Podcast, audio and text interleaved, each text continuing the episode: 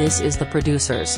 If I hadn't made a bet with my uncle that it wasn't possible to produce a show with quote unquote zero appeal, I wouldn't be here right now. It seems like due to the one weekly listener, we haven't been able to achieve a 0%, but I'm sure we'll get there soon. Anyhow, thanks a whole lot for tuning in. Please enjoy another spectacular episode of the Madeline and her attorney Watch Movies program. did a child thing and now I feel emba- embarrassed. I did record that. I'm really glad that I got. Let's that begin of the all adventures things. of Madeline and the White Sp- the White Spaniard. No, I don't. No more white Spaniard stuff. All right, please. you heard it here first. We no opened- more White Spaniard. We opened the podcast with that this time around. Great. yeah, I apologize. I just thought it'd be funny. That's fine. People are they're not gonna like it. I shouldn't have confessed to you that I I felt uh, anxious about any comments whatsoever. So By now, you must know that I wait like a Venus flytrap for you to um, allow one of your flies to land on my tongue. and the metaphor, your flies are expressions of concern, yep. personal anxiety. Just fear that I'm gonna offend someone or do something inappropriate. And then I snap, and that fly drips down into my weird sack of there we go. acid. Alfred's weird acid sack. Yeah, That might be the name of the episode. it's fine. We hit it real early this time. Hey, everybody's gonna get the fly trap metaphor. Everybody. I'm an attorney, man. Words are my living.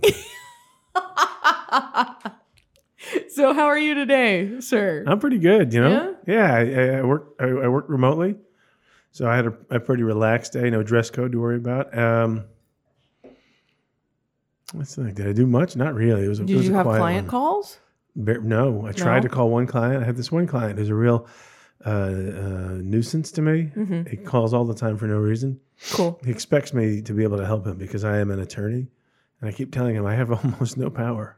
So attorneys are just all we can do is, you know, f- f- write letters and file file little applications, but nothing really happens. It- we- and and especially within the small niche of law that I exist inside, I, you know, all I can do is make a you know a benign limp effort to, to help him. And uh, Man, benign effort. yeah, well, I mean, I, I was I mean well. Yeah, no, no, no. I, I believe that it has nothing to do with you. It completely has to do with the system. Yeah, I'm in a system that's very, very frustrating. I, I'd like to say that my success rate is actually greater than than my uh, my uh, colleagues lately, but but to get into the, the the details would be too depressing. So I'm not gonna I'm not gonna ex- expound on that idea. That's all right. You know what you can do? What Watch movies. I did, I watched at least one. Yes. You know what else we can do? What else can we do? We can eat queso. We did eat queso. We did it. In fact, Queso Club is alive and well. it is. It- It's Well, alive and well for people who joined prior to Yeah. the cancellation I was- of the I was- queso club, I which wasn't would be exactly. April. Yeah, I wasn't exactly grandfathered in. Yeah. I mean, I think we got you you got in. I say we because I was present. Yeah. But uh, I think you got into the queso club mere weeks before. Last helicopter out of Saigon. Yep, there we go. A weird Vietnam thing.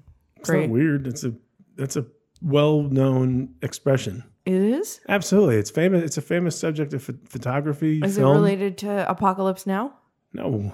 Oh. Eh, Well, in the sense that it's set in the Vietnam War. Uh, Yeah. Apocalypse Now opens with a big helicopter. well, helicopters were a big part of that conflict. Oh. But the last one, people were scrambling to get on. Yeah. You've never seen these photos? I'm a this very film? young little baby. Oh, it's really har- harrowing. It- Yeah. It's sort of the subject of Miss Saigon, actually. Mm-hmm. There's a- that actually, you know what? Now that you say that, it's I am famously, familiar I with, think, a yeah. part of the either at the end of the first act or the end of the whole play. Mhm. But there's a helicopter that is like leaving, and everyone is desperate to get on board.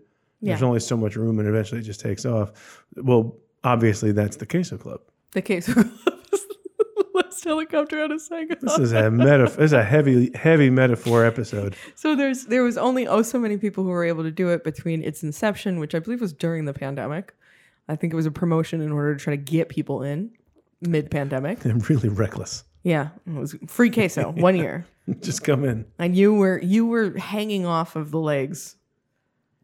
Yeah, like Arnold Schwarzenegger in the movie True Lies. Yeah, like um, Sam Elliott in the movie Shakedown Sam, Sam Elliott in the movie Shakedown hangs. of the wheels of He an wraps his airplane, legs around one of the, the straddles it. straddles the, the the landing gear beneath the cockpit of the uh, medium-sized private jet Yeah, weirdly erotic. and blasts the uh, engine Blast. with his 45 yeah. Before- high recommend. before- Shakedown. Mm, Check it out. before nimbly placing a can grenade inside the fuselage and then letting himself fall off the plane Into the into the East River, safe- right? safely Oh, boy. in the in the yeah well i don't know where the river was it was actually eh, almost incomprehensible because the- Oh, yeah. the, other guy No, drove it's his gotta be the porsche right up to the Hudson. river It seemed like they were taking off of a plane that was on, you know, the New York side, but then I think it may the the um, the, the Statue of Liberty was. I don't know. Let's not talk about Maybe it shakedown. was- you should listen to the episode of Yeah. of of Cinema Oblivion that we were on. could have been idlewild Idlewild. idlewild that's a real airport name Yeah. I think it actually became um, what's the one? What's the one uh, before you get to JFK? LaGuardia. I think it became LaGuardia, Uh-huh. Yeah, that's right where but I that's live. just a dumb guess. I have no idea. Yeah. Anyhow, so we went to on the border earlier today. That's true. What were you just looking for? Wine? You want Yeah, wine? I do. Mm. You want to drink wine? Yeah, We're we right now are drinking a. I'm just gonna slide the bottle in your direction. Can you reach that?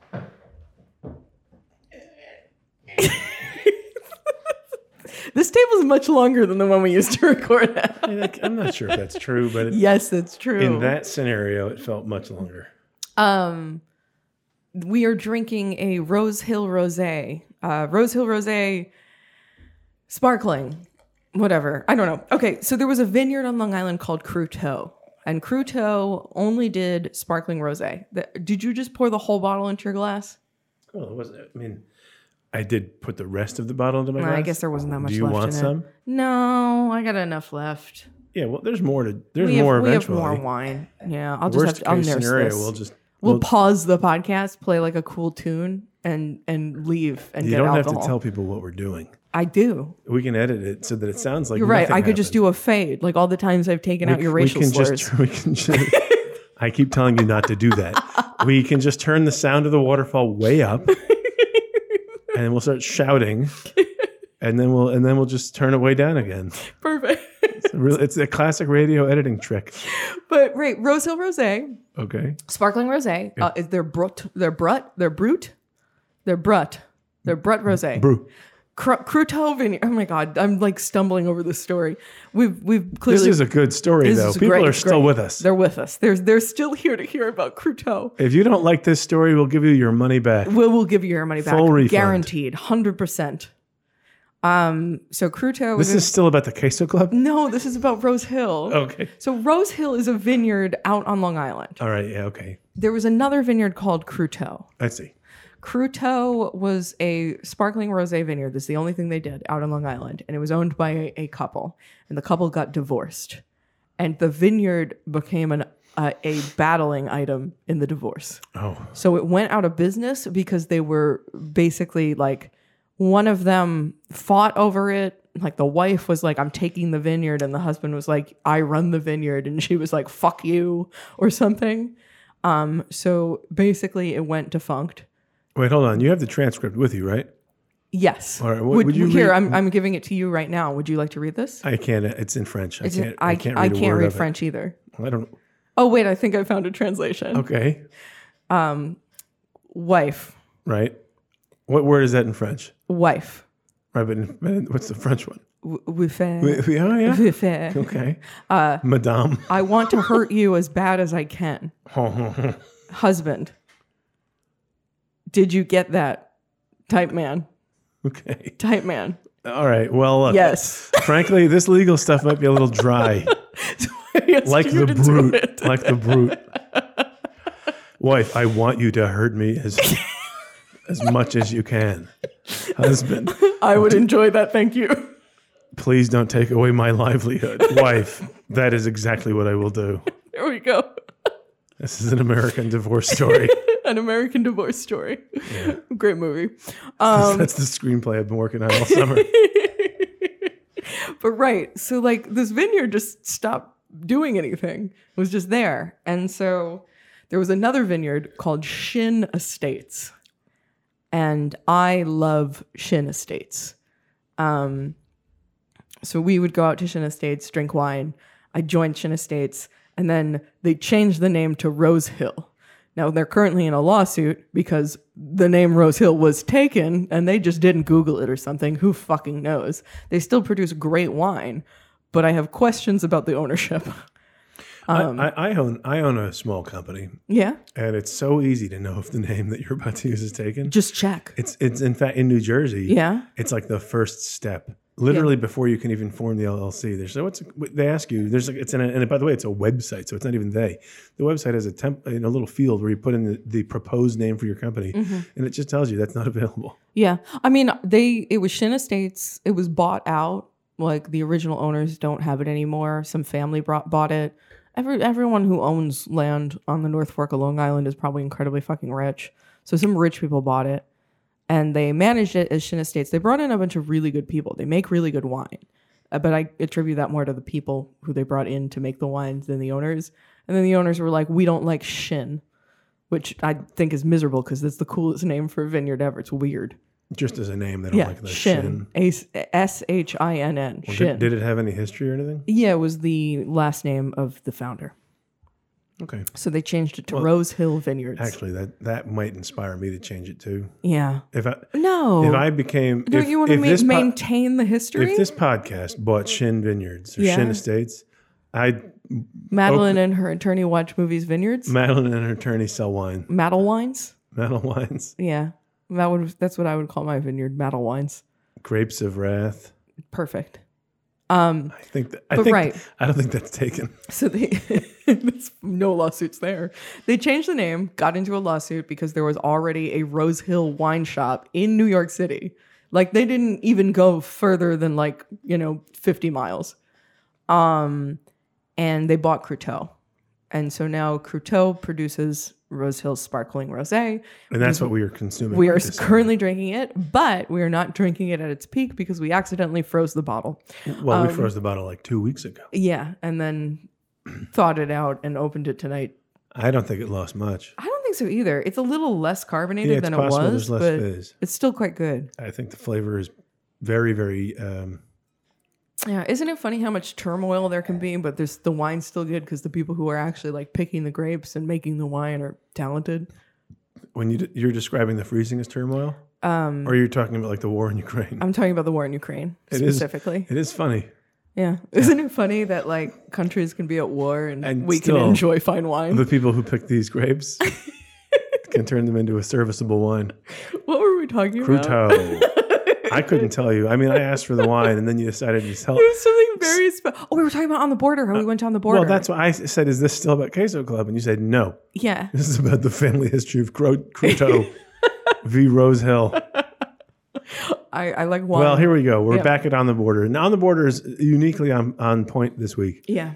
We always go there, but we finally have a movie that's sort of set on the border. Um, not really, but Mm-hmm. Yeah. um, but so I was feeling saucy, and I asked my waitress who uh, in the bar. She this- was cool. again, this is this is our second episode in a row Mm-hmm. where having gone down the border, I was take my takeaway was the place seems to be up and running again. Yeah, although there's some issues. Like y- we were seated directly under a dripping air conditioner. Right. Well, that that I don't know that they can handle. I don't know if that's something that on the border is actually equipped to manage. They have giant. Uh, it looks like almost industrial air conditioning vents. And it was dripping water directly onto our table Well, and yeah. onto Matt. It who was just the- switched places with Alfred. It was just a condensed air that was Yeah. uh, what's the word for that? Um, col- I don't know, collecting on And- the outside of the vent, and it Yeah. was dripping down. And you complained to somebody. I wouldn't say I you complained. didn't complain. You mentioned it. You're like, "Hey, we're struggling with this dripping. Can you help?" No, I didn't say I was struggling either. I just said it. Yeah. It, it might be in your I'm not struggling. I'm great. I'm in great shape. Everything's going my I'm way. invincible and the water is touching me. I don't care at all. But you might want to turn off the air conditioning, frankly, Yeah. or, or set the dial, you know, uh, one degree to the left or something, set it down a little. They're like, I'm sorry, it's just hot. I'm like, right, I know, but not really because it's freaking, yeah. it's like, and you have, you have the place, uh, you know, very cold inside. yeah. Sabrina and I were both, you know, in our girl clothing, and we were both very cold. Yeah. Yeah. It- Um, it- I was very cold in my man clothing. But the manager came over. It was, it was cold. the manager came over and you repeated yourself. And she's like, oh, we definitely want to take care of that. And immediately grabbed our table and started dragging moves it, it like six inches, towards me, yeah. towards me, and I did not have the time. And these are those high bar tables, so you To, couldn't like- put your feet didn't touch the ground. no, I didn't really have the time to like get up Yeah, you're- and move out of the way. Not in your girl clothes. It's not in my girl clothes. So I'm holding my chair with one foot on the ground, trying to push my whole body backwards to keep up with the table Yeah, moving. but you couldn't. I couldn't do it. The table, the table crushed me. Got you. Yeah, You're Um, less of yourself now. I am. I'm less. I'm less person than I was table got you. before. But, uh, But we the did. queso, but we brought up the queso club, and the bartender seemed. Wait, wait, wait, what did she say? Well, she seemed to know what was going on. What did the dripping water in- inspire the manager to say after she moved our table? Oh, she described it as a version of Chinese torture water. she said it three times. said it Chinese three torture times. water. And then she walked away. Madeline was like laughing. I was laughing very hard because And- I was very uncomfortable. Yeah, she'd and never she heard the patted phrase. me on the shoulder for it, yeah, because she thought that Madeline was like all aboard Chinese torture water. and I thought she was being racist. Yeah, and n- not really. I mean, it's it's certainly not. Uh, Hey, I- ew, yeah, it's either pro- way. yeah, it's probably something they don't teach in schools anymore. Yeah, probably not something that the manager of And the also- restaurant you're dining at should say, but at the same time, it- Also, yeah, it's a it's a malaprop. It's not ti- Chinese torture water. it's Chinese It's water Chinese culture. water torture. It's the historic, uh, you know, idea. Is that the historical name? yeah, historically, that's what it was named. But yeah, so we asked for the queso. you asked for the queso. I asked if I I said I don't want to be a pain in your ass, so I'm not here to make a scene. I was enrolled in this program in April of this year, and then in, in like May or June, they said, "Well, that program is basically finished." And the bartender said, "No, if you enrolled, you have a certain amount of time for which it's still eligible, but you got to get the manager involved because I know it's a pain. Like it's it's a there's an issue with compu computing the the free queso. so the manager comes over. This is before the the torture water, and um, and she explains that it's easy. Just give me your phone number. I'll put the phone number in. If it's in there, you got it. And I was all right, great. So I gave her the phone number, and then every time I log in, it says I have, uh, You have Queso on the Club. Mm-hmm. border rewards level queso tier. I'm on queso the, I'm on the queso tier. So they all said it was, you know, they said it was a done deal. I have it. They- You want the queso? I said, give me the queso. I we want- got the bring queso. me the cheese. The queso tasted like um, uh, my wife described fake bacon Yeah, my wife described it as fake bacon. And I- And- I, couldn't figure that out. and what do you call milk that's been heated? Hot milk, No, no, a no. latte. No, the wor- Cappuccino. The ter- when it's like it gets a little burned, I've scorched. scored. No, okay. there's a term, but whatever. no, No, what do you call it when you heat milk? Um, steamed, s- no, baked, no. There's a specific milk cheese, word. What happens when you amalgamated, boil milk? separated, Milk. emulsified, No. No. There's a specific word I want. Okay, well, I'm going to keep saying other words. Aqueduct, No. Viceroy, It's like scorched. Scissors.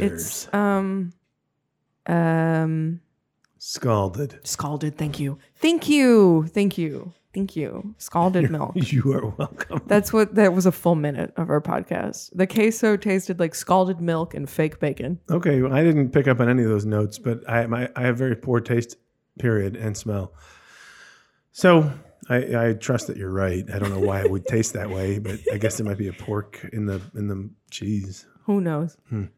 So we get the queso, we eat our meal. My, my brother and his wife they joined us, but for some reason the waitress wouldn't join our table to the one they next to it. they told us they weren't coming, so we asked for a table for four. Right, right, right. It then was- we we, had were surprised. We six. were surprised. Yeah. But for some reason, the waitress did not join the table next to the one. So we were in the at like bar. uh, a bar height table, she- and they were at a closer to the ground. Yeah, she's table. like, "Why don't you take this two t- this two top that's four feet lower?" And they're like, "I guess we, will." And then We some person looked came down at them the whole time. in. Some person came in and sat by herself at the table next to us. What a mistake! What a miscalculation! Mm-hmm. Whatever. Bad bad decision making.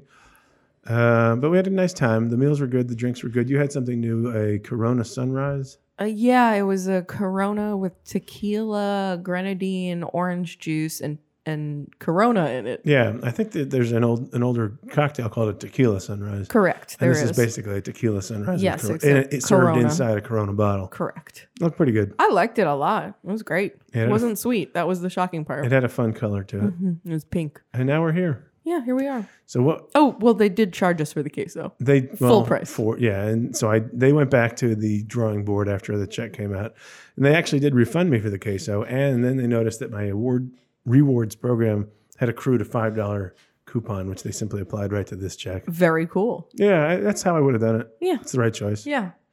But yeah, that was our chain restaurant experience for today. Yeah, all, but all systems are go. I did eat a, a chimichanga, With you- chili con carne on chili it. con carne. I'm I'm all beefed up. I'm ready. I'm ready. I got that authentic uh, Tex Mex cuisine. I had rice beans and a pepper stuffed with cheese. Yeah, yours looked different. It was good. I You- liked you it. enjoyed it. Yeah, I did. Thumbs up. Thumbs up. Good. Thumbs up. So we we have there is a movie. The movie that we're going to talk about today is an older one. Finally, Wait. we, we went. Hold I on. want to talk more about chain well, restaurants. yeah. I- Well, okay. I was just doing a little setup. You can set up. Go ahead. Do your setup. No, it's over. No, no, no, no, no, no. Now you have to. Well, we, all right. So the movie we watched today is one of my personal favorites, actually. Mhm. I, I think we talked about it a little bit at the end of the Bullet Train episode. Yes. We said we were going to do a podcast on it, therefore it should not be surprising. Also, it's in the name of the episode. Yeah, it's called The Mexican, which is Yeah. sort of a funny name. Uh, we'll get into the movie in a minute. I just wanted to say this is the first episode I think where we've where we've dove, we've managed to dovetail our dining experience Into the actual. into the subject matter of the film in a way You that might be is- right. that is sort of I don't know. Yeah. we, we've done a little Italian here and there. We've we've had other meals, Mhm. but I don't think anything has ever been No, thematically we we had Mexican point. food, and now we, we we're going to talk about a movie called The Mexican. the Mexican. And it's really it's a f- and I mean we'll get into more of this conversation later. Yeah. but it is about a, how there's a th- real through line of the idea of uh, Americans' expectations of Mexico, yeah, and I feel like on the border really is that it's like a it's like an idea of Mexico, that Mm-hmm. but is- it's not anything that- like that is probably yeah. very inauthentic. Anyway, we'll get to that in a minute, but we do have other we do have other. I have a chain restaurant thing to talk about. okay, what is it? So Merms um, recently took a trip to Montana, Bravo. and Wait, while do you know why? no, That's interesting. I don't know. I mean, I imagine it was a vacation, but I didn't. I didn't prod that that deeply. Hmm. But Merms was in Montana. Um, seemed like like Merms and fam were having a phenomenal time. Very cute pictures. Are the Badlands in Montana? No, those are in South Carolina, South Dakota, South uh, North- Carolina? no, no, no, South Dakota, Dakota. Yeah. the Badlands are in Dakota. We Or, camped uh, there. What's there? What's in Montana? I don't know. It's big sky country. Yeah. I don't, I don't know if that's just you know, Montana. or the your whole your place. wife, myself, and our friend Greg all camped in the Badlands, and there was torrential downpour, and it flooded our tents, and we wound up sitting in the car. sounds like the very Badlands. Yeah, it was bad, bad Badlands camping. All right, so Merms, Merms was in Montana, super fan number one Merms, and they visited a restaurant, um, which it seems is a chain restaurant called Staggering Ox. okay. So I'm gonna play.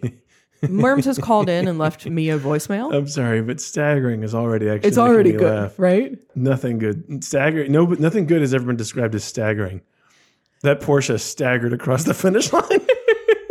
So, as we listen to Merm's voicemail, I am hoping that you will go to staggeringox.com the surgeon staggered into the operating room. and uh, take a look at um, at the website for this place. I'm. President staggered off Air Force One. he also has sent me some photos, which I'm very excited about. So, Those can go on the gram. so yeah, I'll post them If on we the have his permission. Instagram for for staggering ox. So, so Alfred, um, I'm gonna press play on this voicemail. And it's our first guest on this podcast, right? Yeah, although this isn't live. He's dead. No.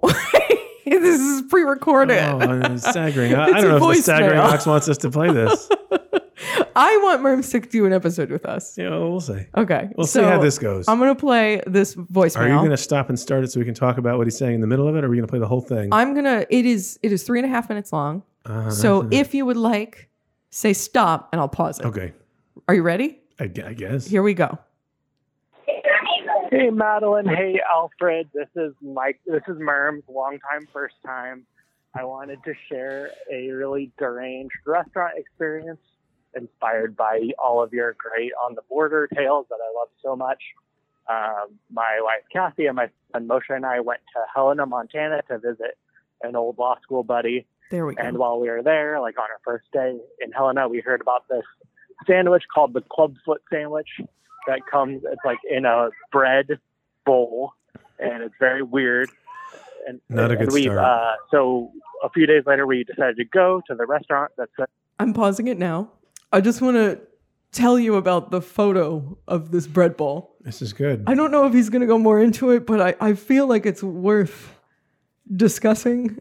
So he sent me a picture, and the picture just looks like a block of bread, like a, a tin can of bread, which I'm showing you the photo right now, if you can see that. yeah, it so- looks like a stack of hash browns. It- yeah, it's a tin, it looks like a, a bread put into a tin can It, and loo- baked. it looks almost and like then hollowed out. it almost looks like a um, a transparent uh, iced coffee cup Yes. full of bread. And then there's some lettuce and other sandwich But- bits coming out of the top. but you're probably picturing the bread sliding down like um long I'll say long ways, but it looks more like it's stacked. Yeah. Piece after piece stacked up. This thing in the is sh- sitting up. yeah. It's straight up. It's sitting on its butt. Which this is something I would say about burritos is like you know if a burrito is good if you can stand it up on its own. I have never heard that before. That I'm the only one who ever said that. So we must have not really had burritos Your together. burritos are very pyramid shaped though. Yeah. I You like could my s- burrito to be a full You triangle. could stand a Madeline have burrito you ever seen on the any of its Luxor? The any of its Luxor in four sides. Vegas? Yeah. That's my burrito. That that's that big bass pro So- shop. So yeah, this is a, a sandwich that stands up like a burrito. Yeah. I'm terrified of it. All right, I'm gonna hit play. You Yeah, ready? no, I wouldn't I wouldn't be excited if that was delivered to me. I I mean mean, I how would do you, be Can you you pick it up and eat- I don't know how to eat that. you just go face first, arms behind your back, like bopping apples, like bobbing for apples. Yeah. but you have to unhinge your jaw like a snake. Uh, no, you just eat it slowly, from Slowly? the outside in. All right, I'm hitting play. Ready? serves the clubfoot sandwich. It's called the Staggering Ox, and it's like the kind of sandwich place you'd find at any college town. Uh, kind of like a little bit psychedelic, a little bit weedy.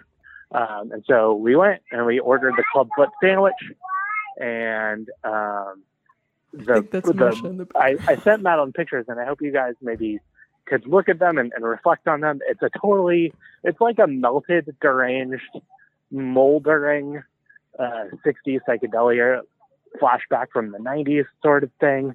It's very hard to explain. It's also in like a essentially empty uh, shopping uh, shopping mall that's just totally decrepit.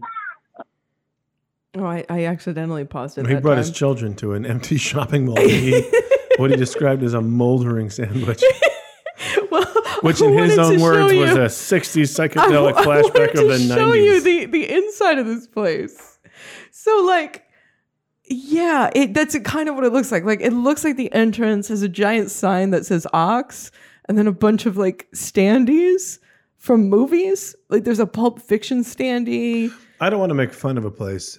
I'll be honest, I'm, I'm not down to hurt No, we people want to from make a- fun of this place. Yeah, but these are people. This is Fred The- Flintstone. I get the impression that it might not have the resources of, a, of an on the border. Um, Based on the no. one photo that I've now seen, I'm gonna tell you once you see the inside. They do. They've just mismanaged said resources. Okay. So that's that's more of the inside right there. Okay. So I mean, it honestly looks like a. It doesn't have a full ceiling, and it's got all these weird metal works, and I don't know. Let me. I'm gonna hit play again. Let's keep Okay. listening. Um, and there are uh, movie cutout stand-ins in one corner and um, sort of racist or racialized like uh, indigenous masks on the wall and just, it's just none of it makes sense and all of it is um, decaying in a certain way and all the Okay. menu items, which if you want to go to like I bet staggeringox.com, you could uh, you could see the names of their sandwiches, but a lot of their names are very edgy, including like Three Mile Island and Chernobyl Meltdown, Oh boy. um, and the most insane one, uh, Yo Mama Osama. Uh, so it's just got a very um, bad vibe feeling. It's like people were into being hippies and then they just never let it go and it just got they scared away everyone and for some reason they had, had enough money uh, to keep doing what they're doing and no one wants it. Stop it And here. It's a weird. Yeah. Just paused. The uh, the website is not optimized for mobile. No, it looks really weird, right? It looks like a GeoCities site. Yeah, it looks very old. Yeah, I mean that's what he's saying. It's like old hippies who had enough money to keep doing what they were doing but didn't have the expertise. Like that is what this reads as to me. There's a little burrito guy called Baconzilla. Oh, that's you. Look at him. He looks he looks like a wild bacon. Oh boy, what is happening with his? Well, he's like an irradiated. Is there bacon Pig. coming out of his crotch? Well, I think that's in the burrito. I think Okay, so he's I, I clicked that's on not the hell on burrito. that. That's the sandwich. That's the weird standing bread sandwich. You don't think that's like a burrito? No, that's the sandwich. That's the bread. You want it to be a burrito because that would make more sense. Man. Loads of bacon and locally grown tomatoes, plus lettuce, stuffed into a clubfoot. It's called Baconzilla. Pl- stuffed into a clubfoot. Club foot. A clubfoot. That's the bun. name of the bread. They put a registered trademark symbol after the clubfoot. Weird.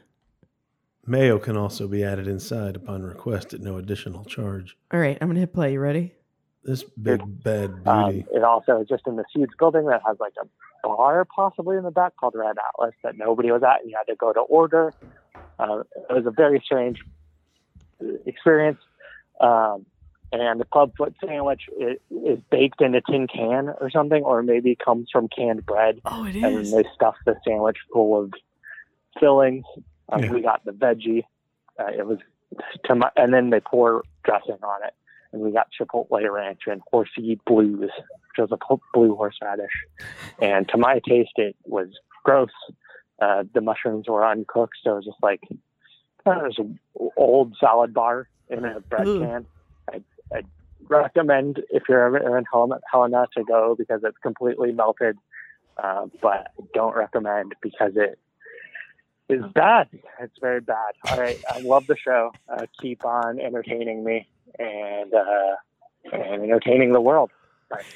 Oh, Well- that was such a good message. Well, you are welcome, Merms. I- Worms is the best. Listen, I'm going to be honest. It's a bit of a mixed message because you, you, you in no uncertain terms described it as bad, Yeah. but we do want to go. Yes. Well, that's what he said. I recommend it, but it's bad. Oh.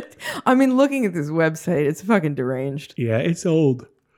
I'm I'm in awe of the the clubfoot sandwich. Yeah, it- w- what's something else like that? I'm trying to think of a. It's almost like a. I mean, it's bread bowl esque. I guess what I, I didn't realize a bread bowl was something like. Uh, this feels like a like a like a McMuffin almost. They have, they have Yeah. a little can, a, can, a can, uh-oh, tin can. And you put the egg in, and you boil the egg in the can. So they've done that with bread, and then they stuff the bread. It's like a it's almost like a jelly donut, but it's a whole sandwich. Oh wow! I- So I just looked at the current special for the one in Billings, Montana. So it looks like each individual restaurant has a its own special. I guess we should probably tag Staggering odds. staggering ox in our. Yeah, li- I don't mind telling these people that we think that they're terrible. Well, I didn't say that. I Again, did. I've been I've been careful not to say anything mean about them. So what it looks like to me is um so the the special at Billings, Montana is called the Texas Land Grab barbecue beef brisket sandwich.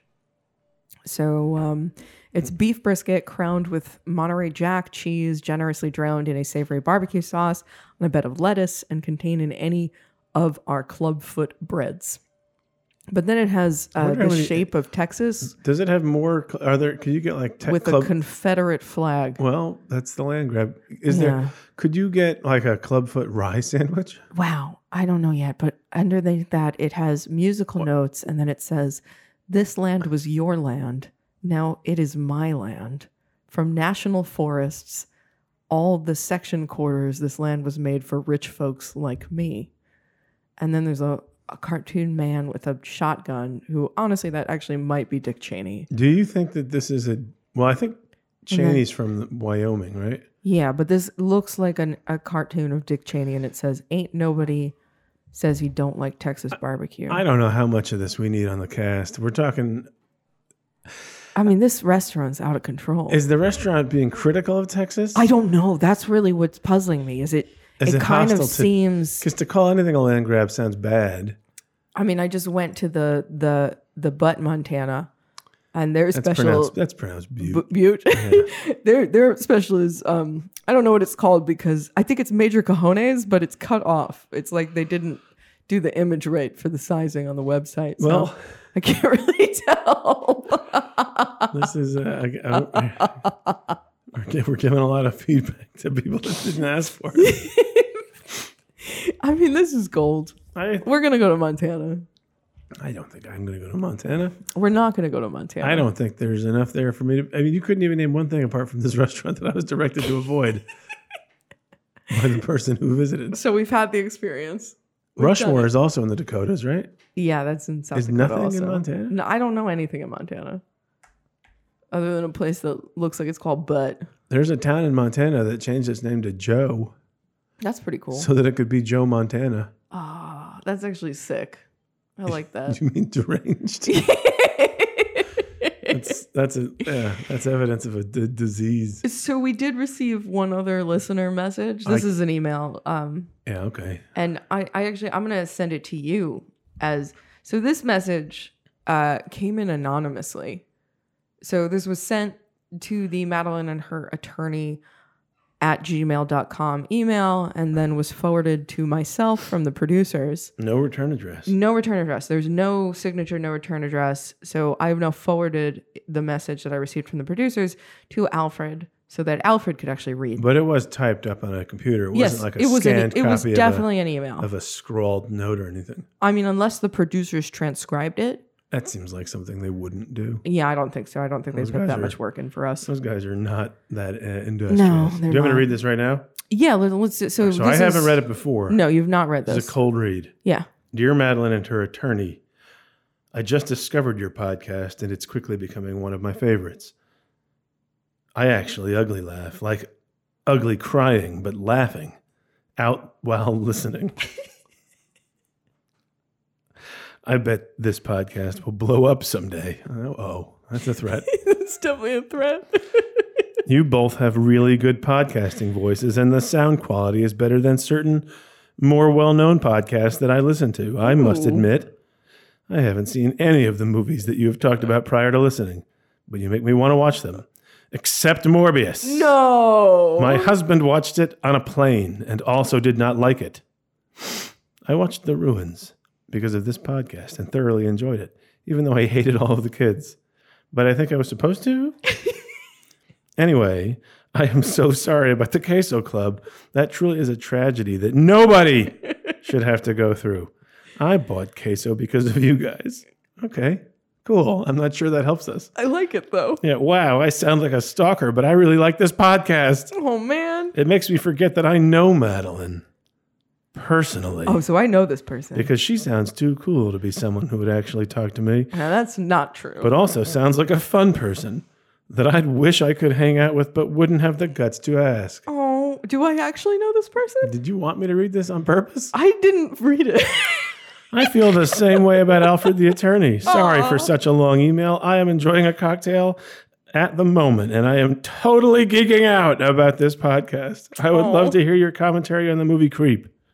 It's my favorite horror movie. Please don't judge me. I'm not as experienced as you guys at watching movies. I, mean, thought, I thought that was a very sweet yeah, that's incredibly endearing. and very drunk I, email. I, I mean, we are going to judge. don't know who wrote it. Now you've you've have you gendered this this this author? Did you say her? Well, they said husband. I'm so afraid it- that it's doesn't mean either anything. A gay man or a woman. right. So yeah, you're right. That doesn't mean anything. You've 'cause narrowed it's it anyone. I've, I've narrowed it down to not a heterosexual man. Yeah, but this person seems terrific. They no unaddressed, un un unsigned. But yeah, thanks for listening. I really appreciate it. We won't Yeah. read all your emails. Uh, well, maybe all of We your emails, but we won't read all your emails because eventually we have to just talk about. I, I mean, if our podcast got popular enough that we got a lot of emails, we wouldn't read all the emails. Actually, as a challenge, yeah, if you want it, if you guys could spread the word and make this podcast explode, like gently make it blow up. make it blow up, I promise you, I will read all of the emails. Yeah, we'll read all the. We'll do email episodes. Yeah, Yeah, that would be a third series within because we have our regular episodes, we have our non-episodes, and then we'd have the email episodes. yeah. We have Morbin time. The- Morbid time. Mm-hmm. Morbin time is like every quarter. It's a quarterly. Yeah. But um I mean also the movie Creep, there's two movies I know of called Creep. That's Duplass, right? Uh one is yes, the the found footage horror movie starring uh Mark, Duplass. Yeah, that's probably the one that this yo- this That's on person was speaking Netflix. That of. movie's very good. But then there's a I believe German film called Creep that takes place in in a subway. I guess it could be either. That movie's sick too. My suspicion so though is it's the Duplass one I imagine. because they made a sequel out of that one, right? Uh, yeah, Creep Two, and there's gonna be a Creep Three. You know, you know what movie I used to love when I would catch it on WPIX 11 as a kid? What? Night of the Creeps. That's a great movie. I love it. That's a really good movie, actually. I'm Did- impressed by your because that that is a movie that like didn't get a DVD. No, I release. want, but I've probably seen it five times because it used to Yeah. play on Channel 11 in my house. yeah, that movie sunk into obscurity, and then kind of the cult following brought it back. It- it's really fun. yeah, it's good. Detective That's a Thrill Thrill Me. Me. I love it. yeah, thrill me. It's a really neat movie. It's a good take on the creepy crawlies and zombies, Yeah. if, my, if I recall correctly. Yes. No. It is. It is Yeah. like a And there's creepy, like, crawly alien it kind of parasites. feels like there's aliens too. and zombie. yeah. No, there are aliens. oh, the too. little Yeah. creeps are The the, little aliens. creeps are aliens. I think. Yeah, I and- think. My I haven't recollection of seen it that in a movie is while. they, they go in your mouth and then they take over your body. Yeah, they're like yerks. But there's a scene at the end where there's a whole lot of them. And I- Yeah. as a kid, it gave me the creeps. Do you know what a yerk is? I don't think so. Okay. I'm sorry. I just I didn't I didn't catch that actually. What if did you say? know what a yerk is, send an email to And- Madeline and her attorney at gmail.com. and I guess I'll read it, but I'm and beg- then Alfred will know what a yerk is. I'm begging you not to just like link a, a Wikipedia page or copy paste. Because then Alfred has to read the entire Wikipedia page. And I can do it. I can do it well. hmm I'll make it sound dramatic. Yeah, he'll read it like a closing argument. Well, not like that. You will. Listen, when I close a, what happens when you close when, an I, argument? when I close an argument, I make a I make a ton of noise. oh boy. I scream. I shit. I cry when I think it might work. Do you win? I, what did I say earlier? I'm the I'm the top dog right now. I'm I'm in the I'm, I'm in pole position in my office. It's the shit. Yeah, eh, yeah. Not a dry eye in the house. oh boy. Yeah, So it's um, an acrid smell.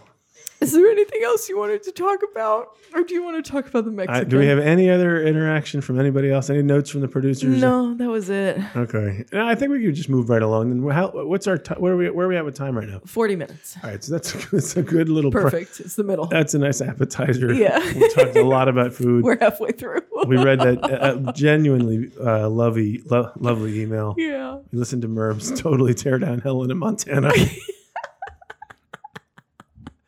I can't believe they call the sandwiches clubfoot sandwiches. It's it, th- this place. Do Seems, you know what a clubfoot is? No, tell me. Oh, it's it's a medical condition. Kids are I born thought- with feet that don't like. okay, the I bones thought it don't- was. Yeah, I It's I I did know that. I it's just like was a- afraid. openly appalling. I was As a- afraid to- that that was what it was. I mean, it'd be like that'd be like a subway sandwich on a cleft palate, Yeah. you know, panini. Like, so, Cliff Pallet Panini. why would you do that? You could do anything. You could name it anything. Just call it canned bread. Just call it bread. yeah. Holy smokes. Uh, maybe clubfoot's like a an endearing quality in Montana. Oh, God. Yeah. Sorry. Absolute nightmare. Really not my cup of tea. Yeah. So um, we both watched a Gore Verbinski film, which I had not Ah, previously seen. And it's possible that eagle ears viewers of our listeners of our podcast have heard me describe myself.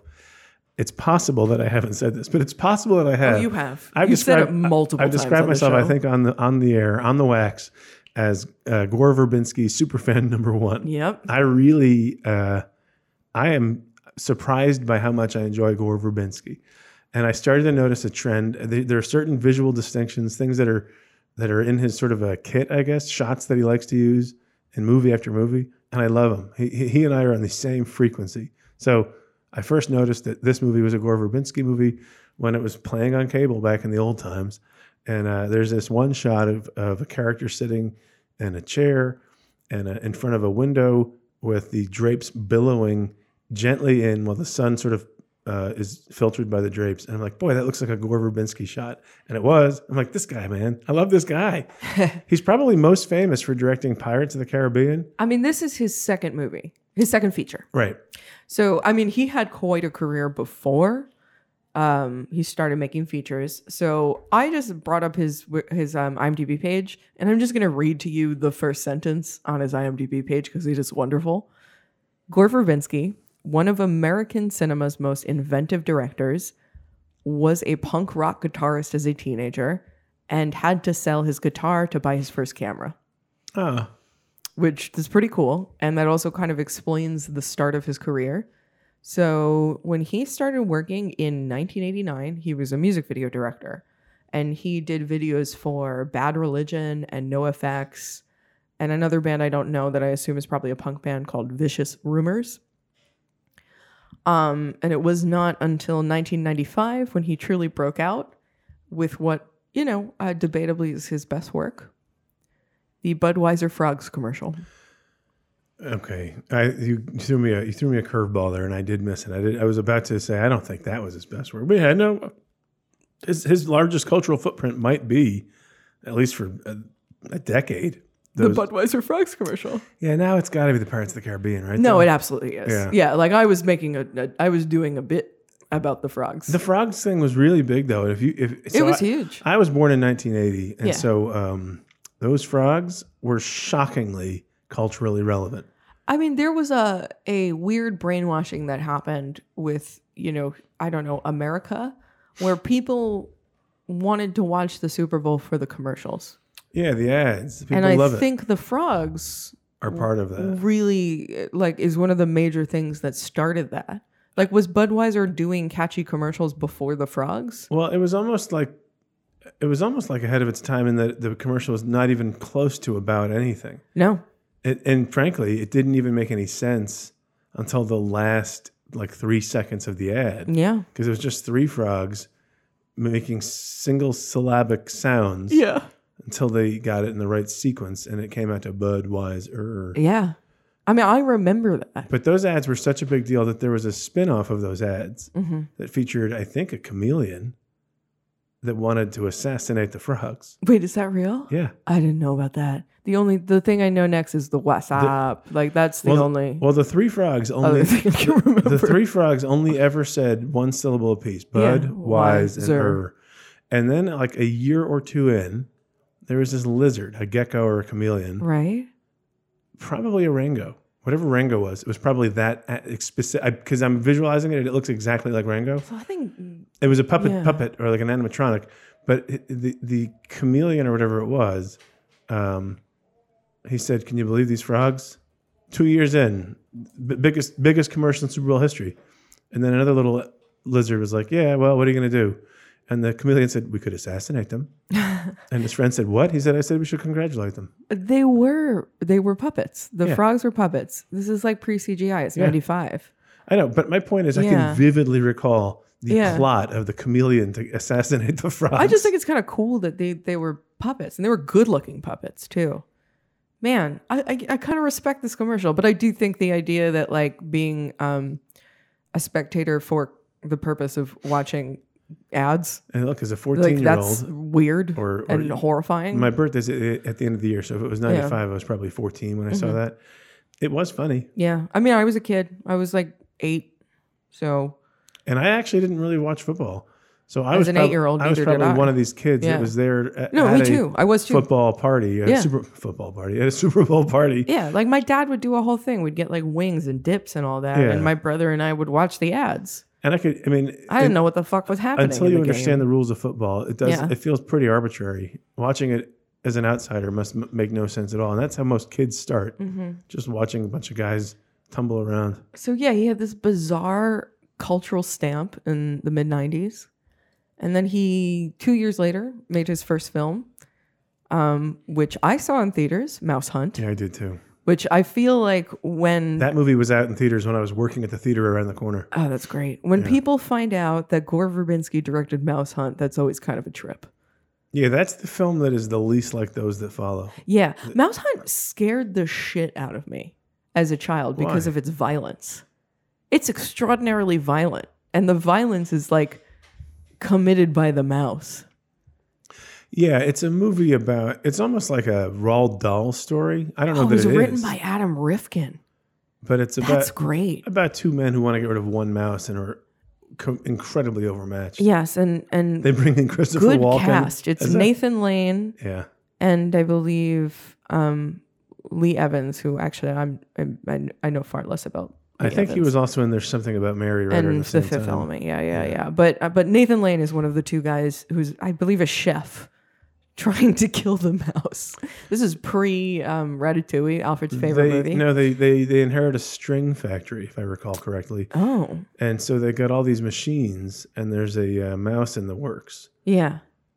the rec- uh, my recollection is at the very end they drop che- they have all these mouse traps and they they drop cheese into the string machine and it turns into string cheese and they all end up uh, Getting rich and famous. Getting Rich and Famous w- with the mouse, I kind wanna- of like I really acknowledging wanna- the mouse. I want to rewatch Mouse Hunt. Christopher Walken is called in, and peak Christopher Walken. This is just after Pulp Fiction. Christopher Walken Damn. to to exterminate the mouse. Yeah. Droppings in the dining room. I'm gonna rewatch Mouse Hunt. I just remember it, it like fucking me up as a kid. I don't think I'd do that now. no, I'm gonna. Now you watch that them cut that guy's legs off in the ruins. The, the mouse hunt is going to be relatively uh, benign. Yeah, use but the like same word. I, have rewatched The Witches recently, which that is a real doll story. Yeah. Um, directed by Nick Rogue back in the, the late '90s or the late '80s. Is Actually, Bette It might be Midler one of the 89. witches? She. w- mm, No, you're thinking of Hocus Pocus. I am. Yeah. Thank you, Um, Angelica Houston, Angelica. Houston. and she's fucking phenomenal in it. Um, The Witches is scary.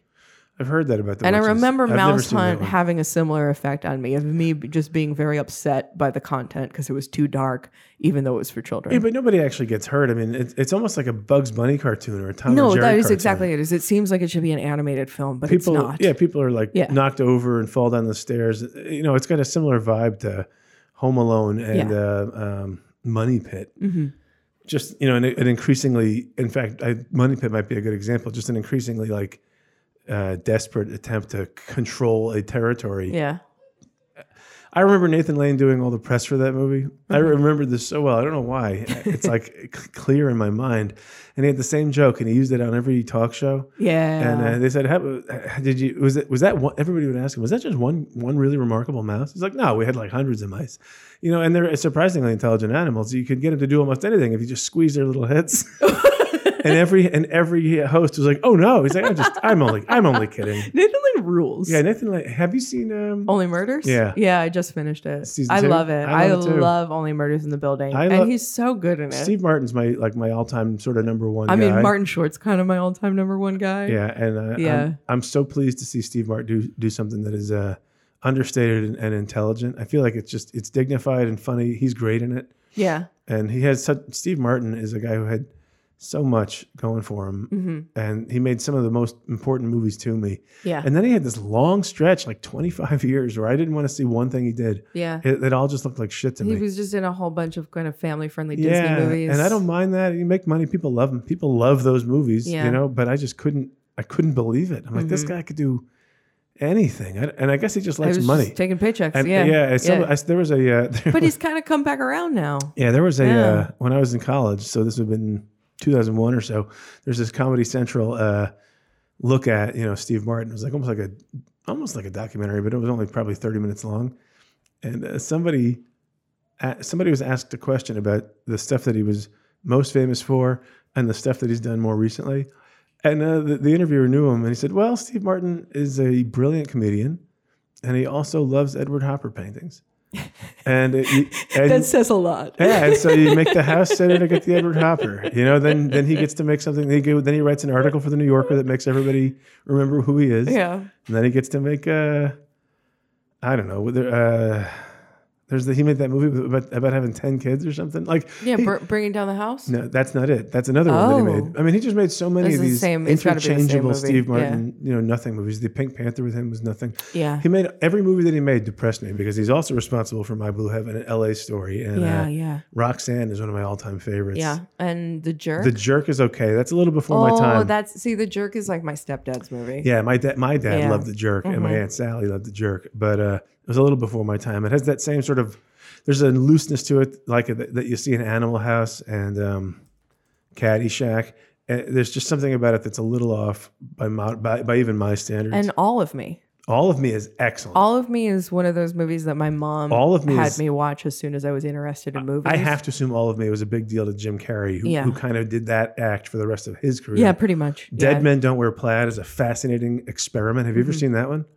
Uh, no, I have not. It's shot in thrilling detectivision, black and white. Yeah, He wrote it with Carl Reiner. Every there's Oh, I'd only watch I think that. there's only three actors or four actors that are actively working on the movie. yeah, Every other person in the movie is simply uh, cut from a pre-existing movie. So Humphrey Bogart's in it, but it's just Oh. it's just a scene that Humphrey Bogart was in, So this is re-edited footage. and it's Steve Martin having a conversation with Humphrey Bogart from this is kung pao shit. from the from the Maltese Falcon, but they're just Yeah. but, but he's just saying gibberish to make Humphrey Bogart's responses seem insane. when did this movie come out? eighty one or eighty two? So this is like so I always thought that um, Kung Pao Enter the Fist, the Steve Odenkirk movie that Okay. I uh, like. I w- as soon as that came out, I was in love with it, and I've watched it a million times. Um, I think it's one of the funniest things ever made, but it's you know dumb as fuck, and also was marketed very specifically with one scene that is maybe the least funny scene in the whole film. Um, That's how but you do I it. always credited Woody Allen's um, what is it? What's up, Tiger Lily? Well, this that might precede Dead Men. It, Don't do, Walk it Fast. probably does, but Yeah. it actually sounds like that is more related to what Kung Pao is because Kung Pao is old kung fu movies, ed- and he's edited himself into it, I see. Yeah, I don't know. and yeah. he's talking gibberish. well, that sounds almost exactly the same then. I mean, Yeah. it's not gibberish. It's because he also tells. he like- talks gibberish, and then he uh, dubbed himself over, so his mouth wouldn't line up with what he was saying. he tells a pretty compelling noir Yeah, detective story, but it's but it's very much. oh, I gotta watch that. we should. That'd be we a fun should one. we should watch that. I don't know if you can get like, anywhere. I can find it. I can find just about anything. I'm one of I'm one of those those like grew up as a bootlegger, you know, trading God, he's got- DVDs in the mail. He says three times, "I'm going to make you a cup of my famous Java," and then you watch him do it, and it's so it's so stupid. I mean, I'm I'm, already laughing at that. going to make you a cup of my concept. favorite famous Java. God, I love that movie. I love Steve Martin, so I'm thrilled to see him in, in this other series now, which is just Yeah. a real true delight. Yeah, I like that Anyway. Nathan Lane brought us here. Yeah. Okay, so back to Gore his Verbinski. second feature is The Mexican, which Yeah. is the movie we're going to talk about, and then he did The Ring after that. And I loved it. I think I saw it way back then. I don't know if I saw Yeah. it in theaters because 2001. uh, I was in college. I might have seen it in theaters, but I've been watching it for about 20 Are, years are you now. talking about The Mexican or The Ring? the Mexican. Okay, yeah. I had not seen it. This is my first time watching it. Are- How far down the line with Gore Verbinski do you want to go? I mean, I'm just going to read his filmography Mm-hmm. because he actually has not made that many movies. Do you want to now announce the plan, the Mm. tour, Oh yeah, uh, Tour de Gore. tour de Gore? So we're thinking we might do a few Gore Verbinski films, maybe three. Um, Yeah, we'll this is we'll the first figure step. out which they're going to be as we go, but this is the Tour de Gore. Um, so this is Tour de Gore one. Yeah. and that is the Mexican. The last Yeah, train out of tour de Gore. was- Less- so after the Ring, he does Pirates, and that of course is really what makes him. yes, a, a shocking super cultural- super yeah. phenomenon. Yeah, Um, then he does The Weatherman, which I w- do suggest we do. I have not seen this. oh, you one. haven't seen The Weatherman? This is the only one I think I haven't I've seen. seen The Weatherman. I love The Weatherman. Yeah. The Weatherman is w- really weird. I remember seeing the ads for that one too. Uh, yeah, I I mean that I He think is starts one walking of around with a bow, right? A bow one and of arrow. Nick Cage's best Yeah. um, movies. what year would that have been? Like That- 2003. it's 2005. Okay. So then we get two more Pirates movies, and then we get Rango, which I've never seen Rango. Oh, Rango is right in the Yeah. same wheelhouse as uh, the Mexican. Actually, this is the end for me. I've seen the three Pirates movies.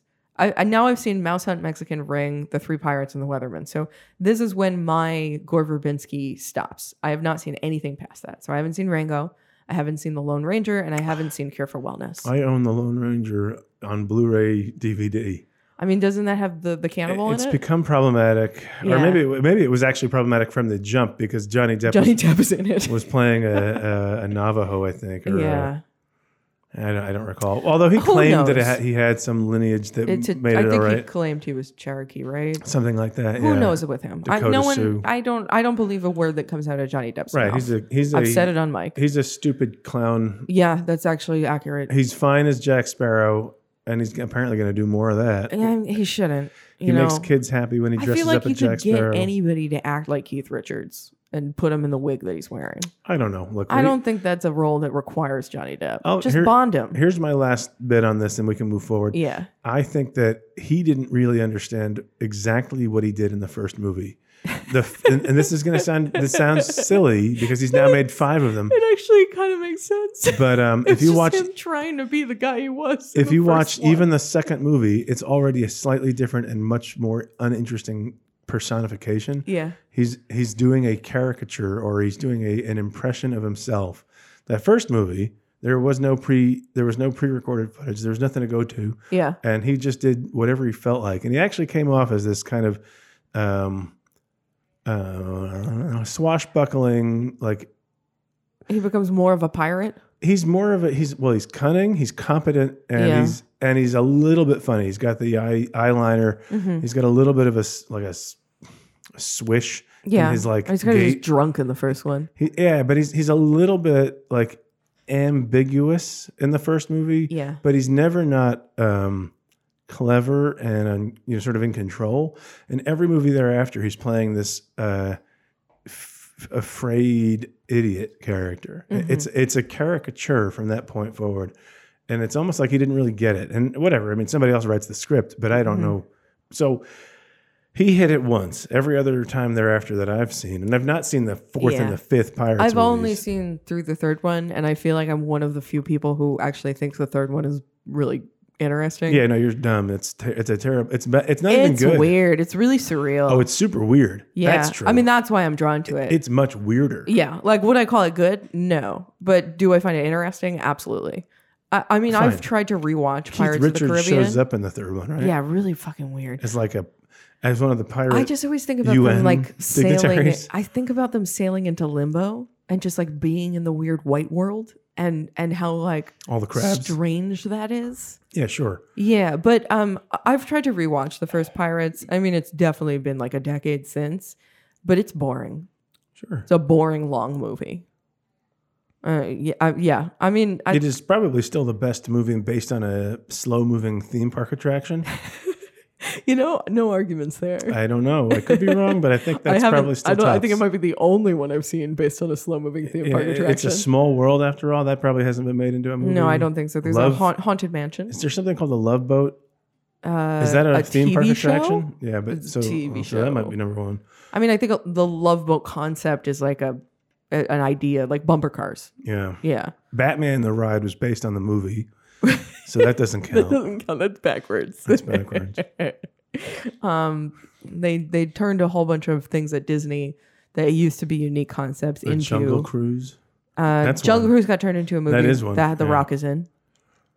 I Um, didn't see that. They took that the like Mission to Mars. No, that's not Mission to Mars. Mission to Mars is a Brian De Palma movie with Gary Sinise. Um, and at Disney, there's a ride where Gary Sinise intros it, and I screamed Gary Sinise when we were waiting to go in, and What? then Greg chickened out because it was like a zero gravity thing. Um, it, Le- Lilo and Stitch became a ride that used to be like That's um, a- backwards. A, Mars That's thing. backwards. Yeah, also backwards. So yeah, yeah, Pirates of the Caribbean Uh, very well may be the best film based on a ride. Is there like a lazy river movie? I don't think so. Yeah, that's a, there's a missed opportunity. Yeah. Yeah. Anyway, the Mexican. Let's, Uh, Mexican. Let's get on task. yes. I So, love this movie. I really enjoyed so much. I hope you enjoyed it. This I was your did. first time watching it. I did. I enjoyed it. Like let's let's get that out of the way. I had a really good time. Do I love the movie? Probably not. Did I have a great time watching it? Absolutely. But it's also a rom com. It's not for me. It's a rom com, but there's a lot It's in got it. thriller elements. It's got it's got those Gore Verbinski But at the end elements. of the day, it, it is a it is a romantic comedy. I guess, yeah, Yeah. sure. But It's it's sort for of like- a rom com, I'll take it over most others. Like romancing the stone is probably Exactly, also, I, and I yeah. haven't seen that in 20, year- 40 years probably at this Yeah. point. But uh, the uh, You saw it when you were what two? probably it was on TV a lot. It it was much like a Night of the Creeps. It was just always on.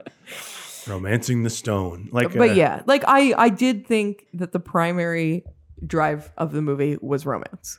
sh- sh- sure. That yes, it's a crime story, but like the thing that every character is talking about and every character is striving for, who is at least a main character, winds up being romance. well, there's two plots, right? Is it Yeah. fair to say there's two plots and they are connected? Of course, Yes. they are not. It's, and it's not like a mystery movie, Yeah. exactly. Although there is a little, a little intrigue. yeah. Do you want to give the just a plot synopsis? The very basic plot synopsis is that Brad Pitt plays a guy named Jerry who owes something to a, uh, a crime boss named Mr. Margulies, Mm-hmm. and he's been summoned to do one last job before his debt is paid. The- His, his debt to Mr. Margulies is resolved. Correct. And the debt, or rather the, the job, is it's simple.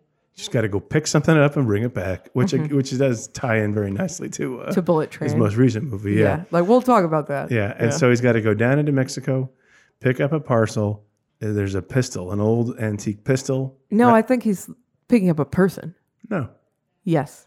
I don't know about that. Yeah, he's picking up the grandson. Well, it's possible. The, somebody has the the. No, they say go find the kid, bring the kid back. Oh, I, don't- I- I don't recall that line, but that's fine. Either way, he's looking for a kid who has a gun. He's like, yeah, I mean, he's directed to find a guy named Beck Mm-hmm. who's in Mexico, and he's going to bring him. I, I guess he was going to bring him because they do walk out together. Yeah. But uh, and then everything, you know, it's it's sort of a it's it like turns to shit. a yeah, it's a, uh Yeah. comedy. Although of you've errors. left out what I I think is maybe the most important part of the movie. Well, there that's that's the one thread. That's Yeah. Mm-hmm. that's Brad Pitt's entire story more or less, and he's off on a ca- he has a kind of rotating cast of people that he doesn't really know as he tries to make his way through Mexico. And then on the other the other forty percent of the movie, it features Julia Roberts, and frankly, I think my favorite Julia Roberts performance as uh, his girlfriend. Yeah. So, in or basically, I mean, it opens with the two of them. It doesn't open. I mean, honestly, actually, it opens with a fantastic shot. It's just a hold on a traffic light. Um, so you've got opening credits, you've got some music, you're hearing the sounds of LA, you're seeing a street that is very recognizably LA. Mhm. Um, I can't say what street it is, but the moment I saw it, I went, that's Los Angeles. I think it was Ventura. yeah, probably Ventura Avenue. Yeah. Is it Avenue? Boulevard, Boulevard, I think. Fu- Boulevard, whatever. Ventura, whatever. I feel like Cheryl Crow Los taught me that it was Angeles. Boulevard. I lived right near there too, so I should know. Um, but yeah, it's a hold on a stoplight, and at the end of a very long shot, the light turns red, and you hear a crash. hmm And cut to Brad Pitt, Brad like, Pitt and ag- Julia Roberts in bed. Well, yeah, Brad Pitt like hel- looking into the camera, kind of Yeah, in a f- in a freaked out face. I, I- he's making a great. He makes a lot of Yeah. great faces in this movie. and then it pulls down to Julia Roberts smiling. yeah, It's really, really the opening is wonderful. I Yeah. was I was hooked right away from that. Um, just the traffic light I thought was such a cool way to introduce conflict without telling you at all what that conflict was, and then introduce the two main characters with kind of um, just like a, a drip of personality. Yeah. So if she, sm- they both look into the camera, and he looks terrified, and she is smiling um, blissfully Mm-hmm.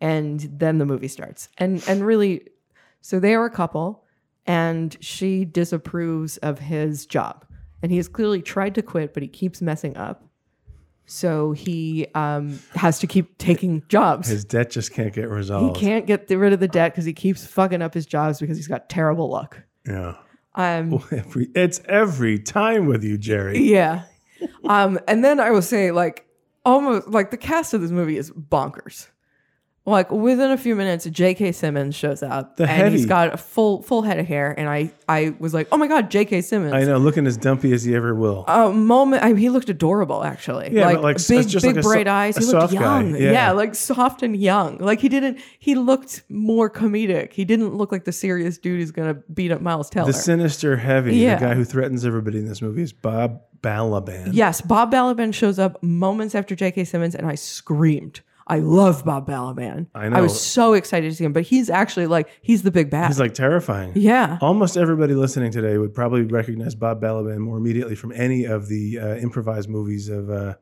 you know, Best in Show and yeah. so forth. I can't think of the guy's Um, name right now. Um, Chris Christopher Guest. Guest. Chris Yeah, he's a Guest. mainstay in the Yeah. Christopher Guest. He's very funny. He's, Bob got, he's incredibly Balaban dry. to me is the director of a movie called Parents.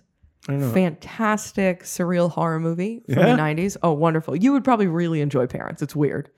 Um, and he also uh, s- is one of the stars of my absolute favorite episode of Tom Goes to the Mayor, the Tim and Eric uh, cutout show. Yeah, he's it's the Fish and Ellie's episode. yeah, I don't know that either, but yeah. that's fine. Oh my god, it's great. It, it it ends with him pointing at a plane and being like, "Get me on that plane," and then it cuts to them on the plane, and it's just so bizarre. I love I love it. I love it so much. Go watch the Fishinelli's episode of Tom Goes to the Mayor. Okay. Cannot recommend enough. Um, but yeah, Bob Balaban's one of the greats. He's also in Altered States, my favorite film of all time. I said The Empty Man was my favorite movie. Altered States is my favorite film of all time. Okay. I Yeah. don't think I've ever seen that, actually. We should do an episode of Altered States. that's fair. Yeah.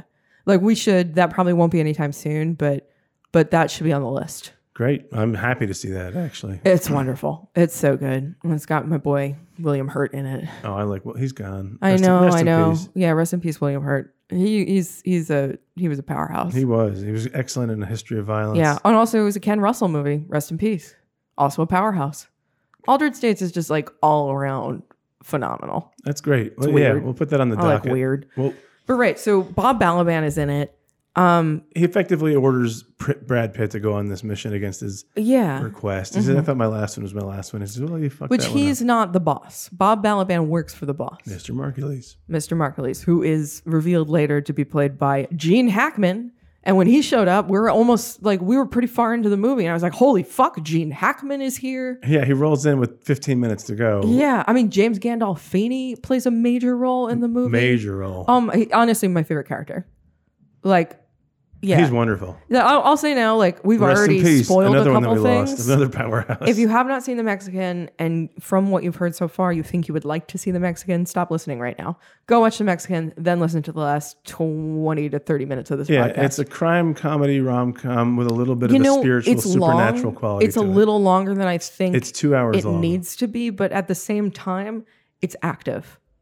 You know, There- I, I felt tired after two hours, but I was never bored. That's a Gore Verbinski thing too. Yeah, all too of his long. movies are a little bit extra. They, they like to he Yeah. likes to pad them with it's this. uh, packed. yeah. he loves the supernatural. He likes to add like a a curse Mm-hmm. to a movie, and there is a curse in this one. And I get I love I but see I love that little. Each time he hears a little bit more. We'll get to that in a sec, I guess. Yeah. But you were talking about Gandolfini. Yeah, no, just that he's in it and he's wonderful. He's in it. wonderful. Yeah. He, man. he's magnetic. Every time he's on screen, you're in a scene where he's sitting in a car seat between Julia Roberts and Brad Pitt. Yeah. He draws focus. he does. He's he was a an absolutely brilliant. He was a wonderful actor. and I'm very sorry that he's gone too. yeah, me too. Rest in peace, James Gandolfini. Yeah, I hope I hope you're Every time I see him in something that I haven't seen before, I'm like more impressed by him. Yeah. And more like, I wish that he could have done more. You ever see The Last Castle? No, I haven't. With, uh, I don't Robert even know what that Redford? is.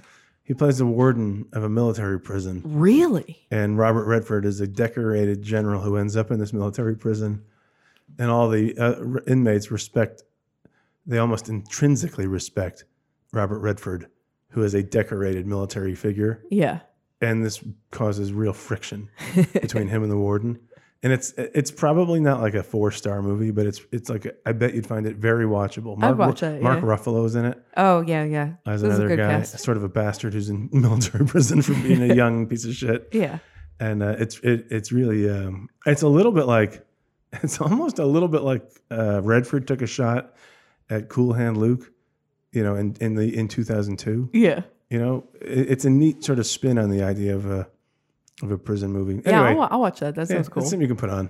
But yeah, so the movie really introduces their characters. It gives Brad Pitt a story, but it really introduces who they are through the interactions between girlfriend Julia Roberts and boyfriend Brad Pitt, um, who have been going to group therapy and have lied that they are married. Mm-hmm. So I think it's probably like a married group therapy, and they lied Yeah. about being married to get into it. I want to jump in right right quick. Yeah. I, I don't want to cut you off or steal the uh, the point you're trying to make, but Mhm. I one thing that I think maybe aged a little poorly is this Mm-hmm. this movie came out right at the same time as The Sopranos, yeah, and uh, they're both about the sort of amusing idea of criminals in therapy. There's another movie that I love, um, uh, Gross Point Blank, I Which love is- Gross which- Point Blank. which is about a That's a great movie. a killer who, Phenomenal who soundtrack. who has yeah I know Yeah. that's that's that used to be my favorite movie. I Mhm. saw that four times in theaters, Yeah. and uh, but for about and then there's Analyze This, like yeah. there there was this little little like s- wave of movies that were about wouldn't it be funny if uh you know th- everybody everybody you know therapy's for everybody you know wouldn't it be funny if criminals were in therapy Yeah. Well, what do you think this movie's attitude towards therapy is? i don't know it's a li- it's a little bit dismissive Yes. it paints it as sort of a bunch of psychobabble yeah. I, I mean- I actually thought that the movie was like the attitude th- towards therapy was pretty negative. yeah there, there's And- one scene in and- particular yeah. where julia roberts and james gandolfini are, are in, in a Yep. we'll call it a moment of crisis and she sort of turns to this ther- ther- her therapy Yeah. uh she drops a whole bunch of therapy words. yeah A lot, frequently. Um, and they, they keep landing on the like the thing it is telling the audience is love is the answer, which I, I thought was kind of lame. Um, the the scene you were talking about, she starts ranting uh, about them being in therapy and dropping her therapy words, and she says something that I wrote down because I wasn't sure if I should be offended by it or not. But she says his mother was someone who always thought the iron was on. mm-hmm. Is she insulting somebody for having OCD? Well, yeah, she's well, she's I think She's calling her crazy. Well, she's describing him as being raised by someone like that. Who's crazy? Well, right? sure, but that is a compulsion issue. I Yeah. mean, ha- be having OCD or having a nervous anxiety. yeah, That that doesn't mean crazy. That's in fact all she did was describe a symptom. yeah. But And it's it's just weird that this allow- character is so wrapped up in therapy, but then the dialogue that she's given is like super fucking dismissive of Well- therapy. Well, there's a certain school of thought I think about therapy yeah, in that it uh, is it is perceived by some I think as being an effort to absolve a person of their personal responsibility. yeah. Which that's the attitude the movie has And for in- sure. And in, well, sort of, because the two central characters are aggressively activating these like therapeutic interventions Mm-hmm. that they have learned in group couples. Ther- they call it group, but it, you know it's probably like couples therapy where groups, Yeah. you know, a group of couples, right? yes, no, no. I think we're the it's- only it's- ones that aren't married in the marriage group, but group, it's yeah. but it's couples therapy, and so they they actually pretty successfully um, use these interventions to gain you know engage in discourse and to Yeah. stop fights. I, I don't. The, It's that's it- why I'm like kind of puzzled about it. Well, it's of a time. You have to yeah, acknowledge well, the time that that, is it actually was made. what I wrote down. Is I think the movie's just dated. in 2002 or 2001 Yeah. whenever the movie was out the Yeah. uh, therapy there was a, there were also a bunch of these um, um, erotic thrillers where the central character or the murderer was a therapist and the idea was like the therapist gets, Dressed to Kill? gets inside your mind well Yeah. dressed to kill is earlier than this era but you know basic Yeah, I know, instinct but uh, yeah, yeah, there's yeah. one color of night I mean, these He are was a all therapist. these are all movies that probably started with Dress to Kill. Like De Palma introduced it, and then it became a, a, a trend. yeah Yeah, yeah, somebody there's a therapist character in basic instinct though it wasn't Sharon Stone it was the brunette uh, yeah. I mean, but Basic Instinct is, um, 95 or something 96 yeah, and it's like Joe Hesterhouse Well, and, yeah, and but- Verhoeven. Like that's all bleeding off of Well, but my, the De Palma. I'm movement. just saying, if you Yeah. look back at like '94 yeah, through you know uh, 2004, probably there's probably about a decade of movies of art, uh, very much that is aware of a rise in people participating in therapy without really understanding it. People, Mm-hmm. Yeah. who, people who thought that it was something like going to a uh, you know rehab or going to a doctor to treat a, a present illness Mm. Mm-hmm. rather than using it as sort of a facilitative uh, Mm-hmm. you know it's more it's much more like going to physical therapy than it is going to surgery right Yeah, It- yeah. it's about re- you know whatever my point is the, the one thing that i think ages the most poorly is the is the sort of uh, use of therapy the the constant attitude reference towards to it. therapy Yeah, yeah. as though it is this alien it's her dialogue, honestly. yeah and and like i i'm again you know i feel like there's all this stuff about them being in therapy it is a major theme for her character and then at the end of the movie the answer is but we love each other and you know that is where i go this is a rom-com like that for me is the defining all of the problems are solved by love in the end it's a rom-com um i mean it's, it's also very funny It this is movie funny. is very funny brad pitt had good comic chops also he is gorgeous what a what a, a beautiful it's weird that Oh, perfect people man. don't talk about how handsome he is Um, they do. they, they do. you know we were talking about how old he is right so in 2022 he's like it is. he's 58 years old right yeah, so, So he's 20 years ago, 38. He was 38 in this movie. Doesn't he look like he's 22? a little older than me. Yeah, I mean, he, I mean, not 22 maybe, but he looks like a kid in this movie. he looks thirty. Yeah. Yeah, And I mean he's he's closer to just 40. beautiful. He's absolutely beautiful. Um, but right, so also they do a call me a cab joke, which like that's my favorite joke ever from um originally The Sound of Music. I don't, I'm not familiar with. Oh I'm, my I'm not God. that familiar with the sound of music. I've obviously seen that one, but uh, So Call Me a oh my Cab? god, not The Sound of Music, Singing in the Rain. Jesus Christ. oh okay. yeah, that was me. Singing in the rain. sound of music is up in the Um, Alps. There's a character that says, "Call me a cab," and the other character says, "You're a cab." Um, and there's a point at which she's yelling at him, and she's like, "The only thing I want," he's like, "Call me something," and she's like, "The only thing I want to call you is a cab." yeah. Um, and uh, that that made me giggle. Um, movie also has a great music, like absolutely great, wonderful, like mariachi bands going nuts. I love it so much. so cool. it and makes fun. me it makes me dance in my seat when I watch the movie. yeah. I Um, love this. I love the way the Mexicans. Hey, I have a question for you. Did Yeah. your did the movie version that you watched have subtitles when the Mexican characters Did were not speaking? know.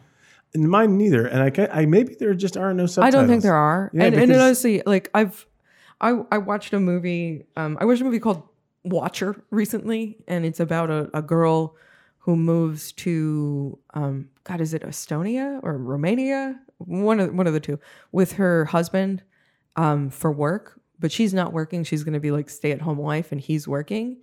And I have no idea if it was supposed to be subtitled or not. The version I watched didn't have subtitles, and it like made it there was but there was so much dialogue that was not in English, Mm-hmm. but she didn't understand it. So which is part of the it kind of premise, enhanced the experience.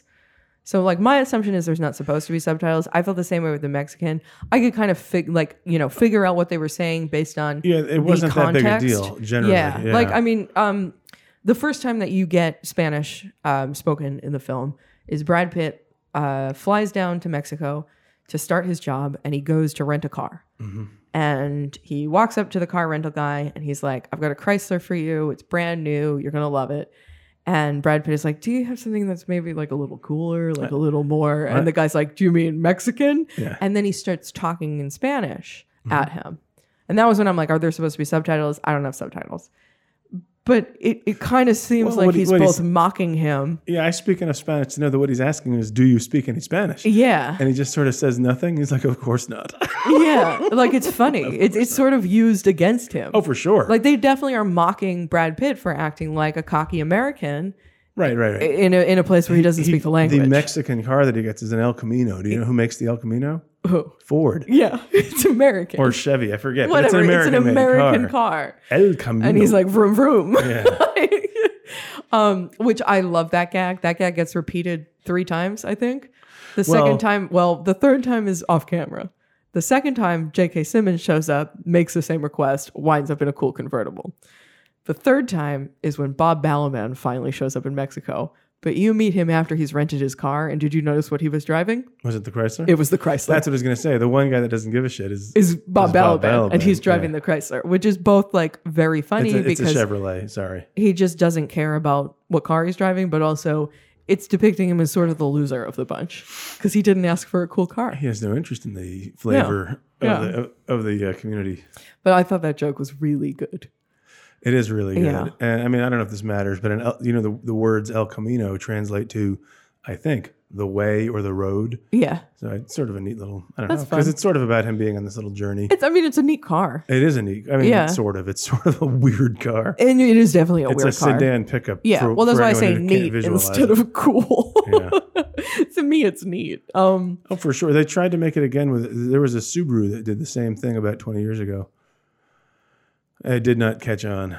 But right. So he gets his car and he goes and he locates the guy who's got the gun.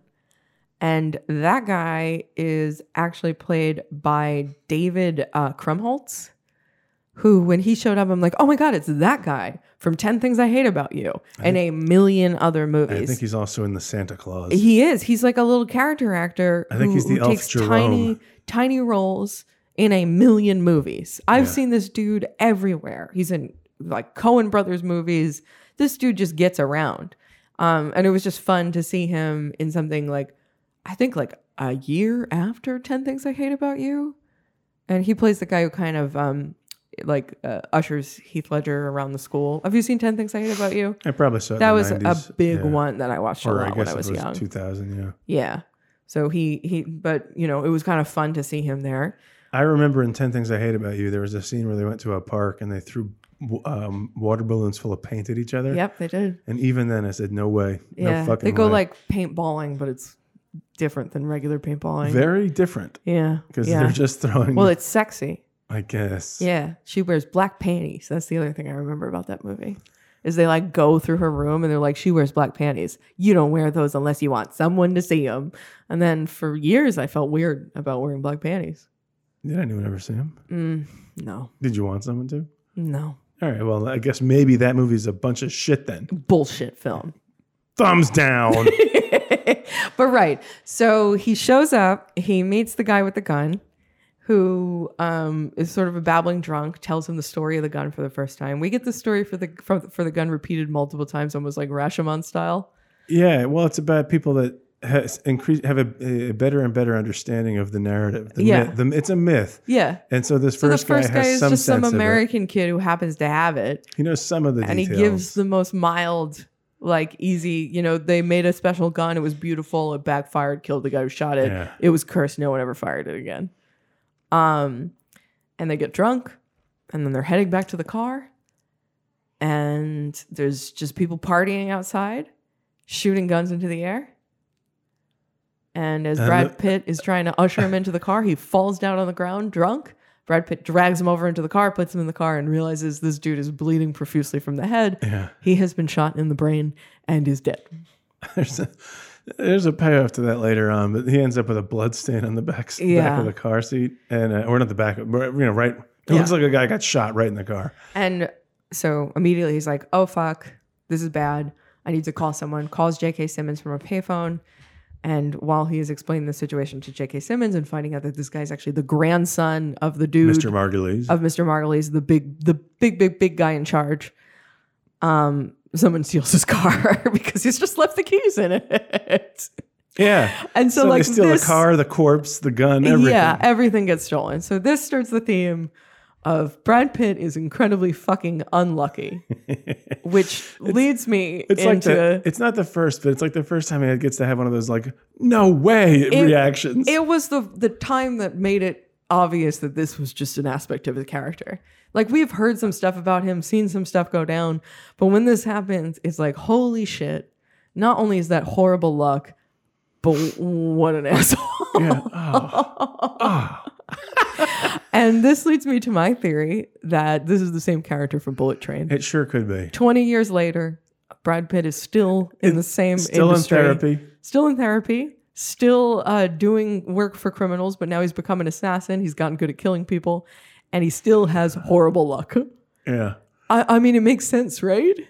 Yeah. It's like he's basically the same character in both movies. And he's similarly wa- able to consider what's going on around him. I mean, it, he's the only one of my favorite things in the movie is he he has one of those moments that are too infrequent where he thinks about the plot of the movie Yeah. out loud. He Yeah. goes, "Hold on." He told he he's telling you to bring him the gun. He's telling you to get the gun. He's telling you to bring me in. He's telling you to get the gun without me. Kill me. Does that make any sense? You're getting conflicting orders, man. Like he's explaining. It's almost like he's catching up the viewer. Like Yeah. yeah. It's actually gonna, a little bit confusing. I mean, I was a little confused until then. Yeah. Like when he explained it was when I was like, oh, I get what's going on. I get that he's got two bosses and that these two bosses are kind of conflicting. Yeah, So there's Gene orders Hackman from Mr. Margulies. And Bob Bal- Balaban are actually, uh, Bob Balaban is turned. yeah. And he's trying to get the gun for himself. yeah, and, and the, there's evidence that trickles in as the movie progresses. Yeah. Mm-hmm. You see things back at Balaban's office and so on. So all the while, the two big, bo- big bosses have sent separate hitmen to kidnap Julia Roberts. And that's not revealed until much later. in the It's movie. not. Honestly, this scene starts with her driving. I think she's driving to Vegas, right? Yeah, because that's So her. she's she wants packed to up be her a car croupier. and she's decided that like fuck it, I'm leaving Los Angeles. I've broken up with Brad Pitt. I think I'm going she's, to Vegas. I think she's smiling at the beginning beginning of the movie because, Because they she's were planning decided- to move to yeah, Las Vegas yeah. today, yes. and he indicates that he's been called in for one last job. That and is she says, correct. "I'm moving. with I'm her. Mm-hmm. moving. You can c- you can with or without you." So she stops at a mall and eats alone in the food court, which I, that horrified me. I, was- I, the idea of, of you know being on the road and de- trying to deciding that you're going to stop for lunch at a mall and eat alone in a food court, I was like, absolutely fucking not. What a nightmare. Um, and before she leaves, runs to the restroom and Hitman goes in, grabs her, another guy shows up, shoots the first guy, grabs her, runs to her car, uh, and this is James Gandolfini. Um, her and James Gandolfini get in her car, and Gandolfini goes on a crazy drive to get as far away from the mall as possible Yeah. with her as his hostage. Yeah, sort of a pointless exercise in uh, Yeah. bad driving. Yeah, Because it's funny. There's several like big car action scenes in this movie. I mean, there's two really, but both seem fully unavoidable. Like not unavoidable, fully avoidable. Like they seem almost unnecessary, but like extremely fun and like yeah, the- fast and loud. Yeah, this one. Yeah, and, and this one really is. It's almost like the director Verbinski's putting a point on that because he just pulls over immediately after. Yeah. and the and the truck that he's been tr- desperately trying Goes to right pass past him. Just goes right past. yeah. him, yeah. it's like there's no reason for him to be driving into the shoulder, hitting all the cones, Yeah. like swerving around trucks and shit, because they just pull over immediately so she can vomit. yeah. Yeah. But this starts the relationship between um, her kidnapper, James Gandolfini, who introduces himself as Leroy, and Julia Roberts' character, um, which is really fun. Really fun. Yeah. It's like almost, you're right, like a kind of separate movie that's happening at the same time. that um, she has now been kidnapped because multiple people want what they think Brad Pitt has because they think he has the gun. Uh, people are under the impression that Brad Pitt has Brad Pitt killed the kid, took the gun, and is going to sell the gun himself because this gun is very, very, very valuable. Yeah. So they kidnap his girlfriend, not knowing that they've broken up and that she hates him. And um, There's that scene where he goes to the payphone. He dumps about 25 quarters into it. It's just like, all right. I was Call like, him. Call him. Okay. yeah, she's like, "Fine, I'll call him." Takes the phone. It's like, "Okay, do it now." She's like, "Okay, I'll call him." What's the number? What's the number? what do you mean? You got the number. yeah, and neither of them have the number because they're they're not a couple. I know. anymore. I love it. What are you talking about? Yeah. I keep telling you that we broke up. So they start really bonding, and it's really fun. Because like at first, of course, it's like a hostage situation, but like he clearly isn't, you know, you know, isn't violent against her. Doesn't want to hurt her. Kind of likes her, Yeah. and like eventually they get friendly enough that they're sitting in a diner together talking about the relationship and she notices him check out a guy Mhm. and immediately in my head red flags i'm like is this movie homophobic very quickly i'm like oh no it's not homophobic not at all. actually. it's not homophobic at all in fact it, it loves this character Yeah. and is now introducing him as a normal healthy gay man who sees another gay man and like they connect and get together And they- yeah. Deep. but connect. then like throws me for a fucking loop gets weird about rape very quickly because when he kidnaps her she's like are you going to rape me and he's like no probably not or like not likely or something and then she's like are you gay and he had confesses he's gay and she's like it's funny i've been thinking about this thing you said and i'm like don't do it don't do it and she's like when you said you weren't going to rape me it was like you didn't even want to rape me and i'm like no unhealthy don't like Well, James Gandolfini does correct her actually, because rape is not a crime of attraction; it's a crime of power or, or anger or something. but at the same time they make light of it in a way that that like Listen, people do make light of rape they i mean they do but like in a scenario where it's not actually happening. exactly people In do a- make light of it. but in a scenario where this woman has been kidnapped and is actually like threatened to make light of it well, their their their it relationship feels like rape is a joke overall like the movie treats it like rape is a joke overall I don't know about that. and it makes light of sexual violence against women Yeah, sure, I guess. in a way that i didn't like well, of course, your opinion is perfectly valid. I, it, that Okay, so also- you approve of, of rape. You approve of sexual violence against women. You consider that me thinking it bad is an opinion. no no no. I just think it's funny. Oh, you thought that was funny. I ju- yeah, listen. It, I think it was played for laughs in the moment. it's And- supposed and to I be, d- but it's super for dudes. I don't think- Only men would find that funny. Sure, I guess. It- Yeah. it- it's another thing that's probably lost to time because I mean, prison. Yeah, yeah. Prison rape is also played for laughs at, in like In a point, yeah. probably in a thousand movies. Like the Yeah. idea of, of guys having a hard time sitting down because they're in prison. Which I mean, in again- the movie Shakedown. I don't think it's funny. right, but my my point is that well, see, you're you're sort of viewing it through the modern lens of of of uh Again, I wouldn't call it modern. I would call it my lens, sure, but. my personal values. but in 2002, you probably wouldn't have noticed it. I guess is my thinking. Yeah, I mean, Maybe it was you would very have. prevalent. Yeah, Um, in a way that was sort of like signaling that it was okay to do. Um, what do you mean? make jokes about. Yeah. make light of. Yeah, I, like there's like a Blink 182 song that's all about a guy getting raped in prison. Yeah, Like there there's is. there, it, That it one's really bad. did actually permeate the culture as a Yeah. as an amusing Yeah. punchline for a Again, long time. I will say I have a note that says, you know, this is at the time. There's some stuff dated in this movie. Yeah. that was definitely one of the dated parts. yeah, Like her being held captive, handcuffed, and making jokes about being raped, of the time. or or really the jokes were about not being raped, Yeah, which is a s- a, m- a much more peculiar. and that she would position. have that she was offended that he didn't want to rape her. Yeah, Yeah, that's a little fucked up, it right? is. It's fine, but I mean, also she is a person who is very uh, codependent, Yeah, and so you know it's sort of an assessment of her. you're character. using therapy words. Well, she is though. She's. Yeah. I mean, the book she's reading by herself in that rest stop is like an. It's like a Oh, I takeoff took a of. picture of it too. It's like a takeoff on men are from Mars, women are from Venus. yeah, it And was it's- something it's a- called like How to hate men, or, or, or yeah, yeah. some, yeah. I mean, you, So how I to think- understand men. I think you yeah. sent me that photo. So I did. I did. Uh, It doesn't matter. But, But yeah, uh, um but yeah, it was very funny to me that I got scared that it was going to be homophobic and then it wasn't and then it made light of sexual violence immediately after I was afraid it was going to be homophobic. Yeah, my notes say, "Oh no, it's 2001. Is this homophobic?" Men Who Can't Love is There the we name of the go. book she's reading. So And then, okay, maybe not homophobic, but weird attitude towards rape. Oh no, those were my notes.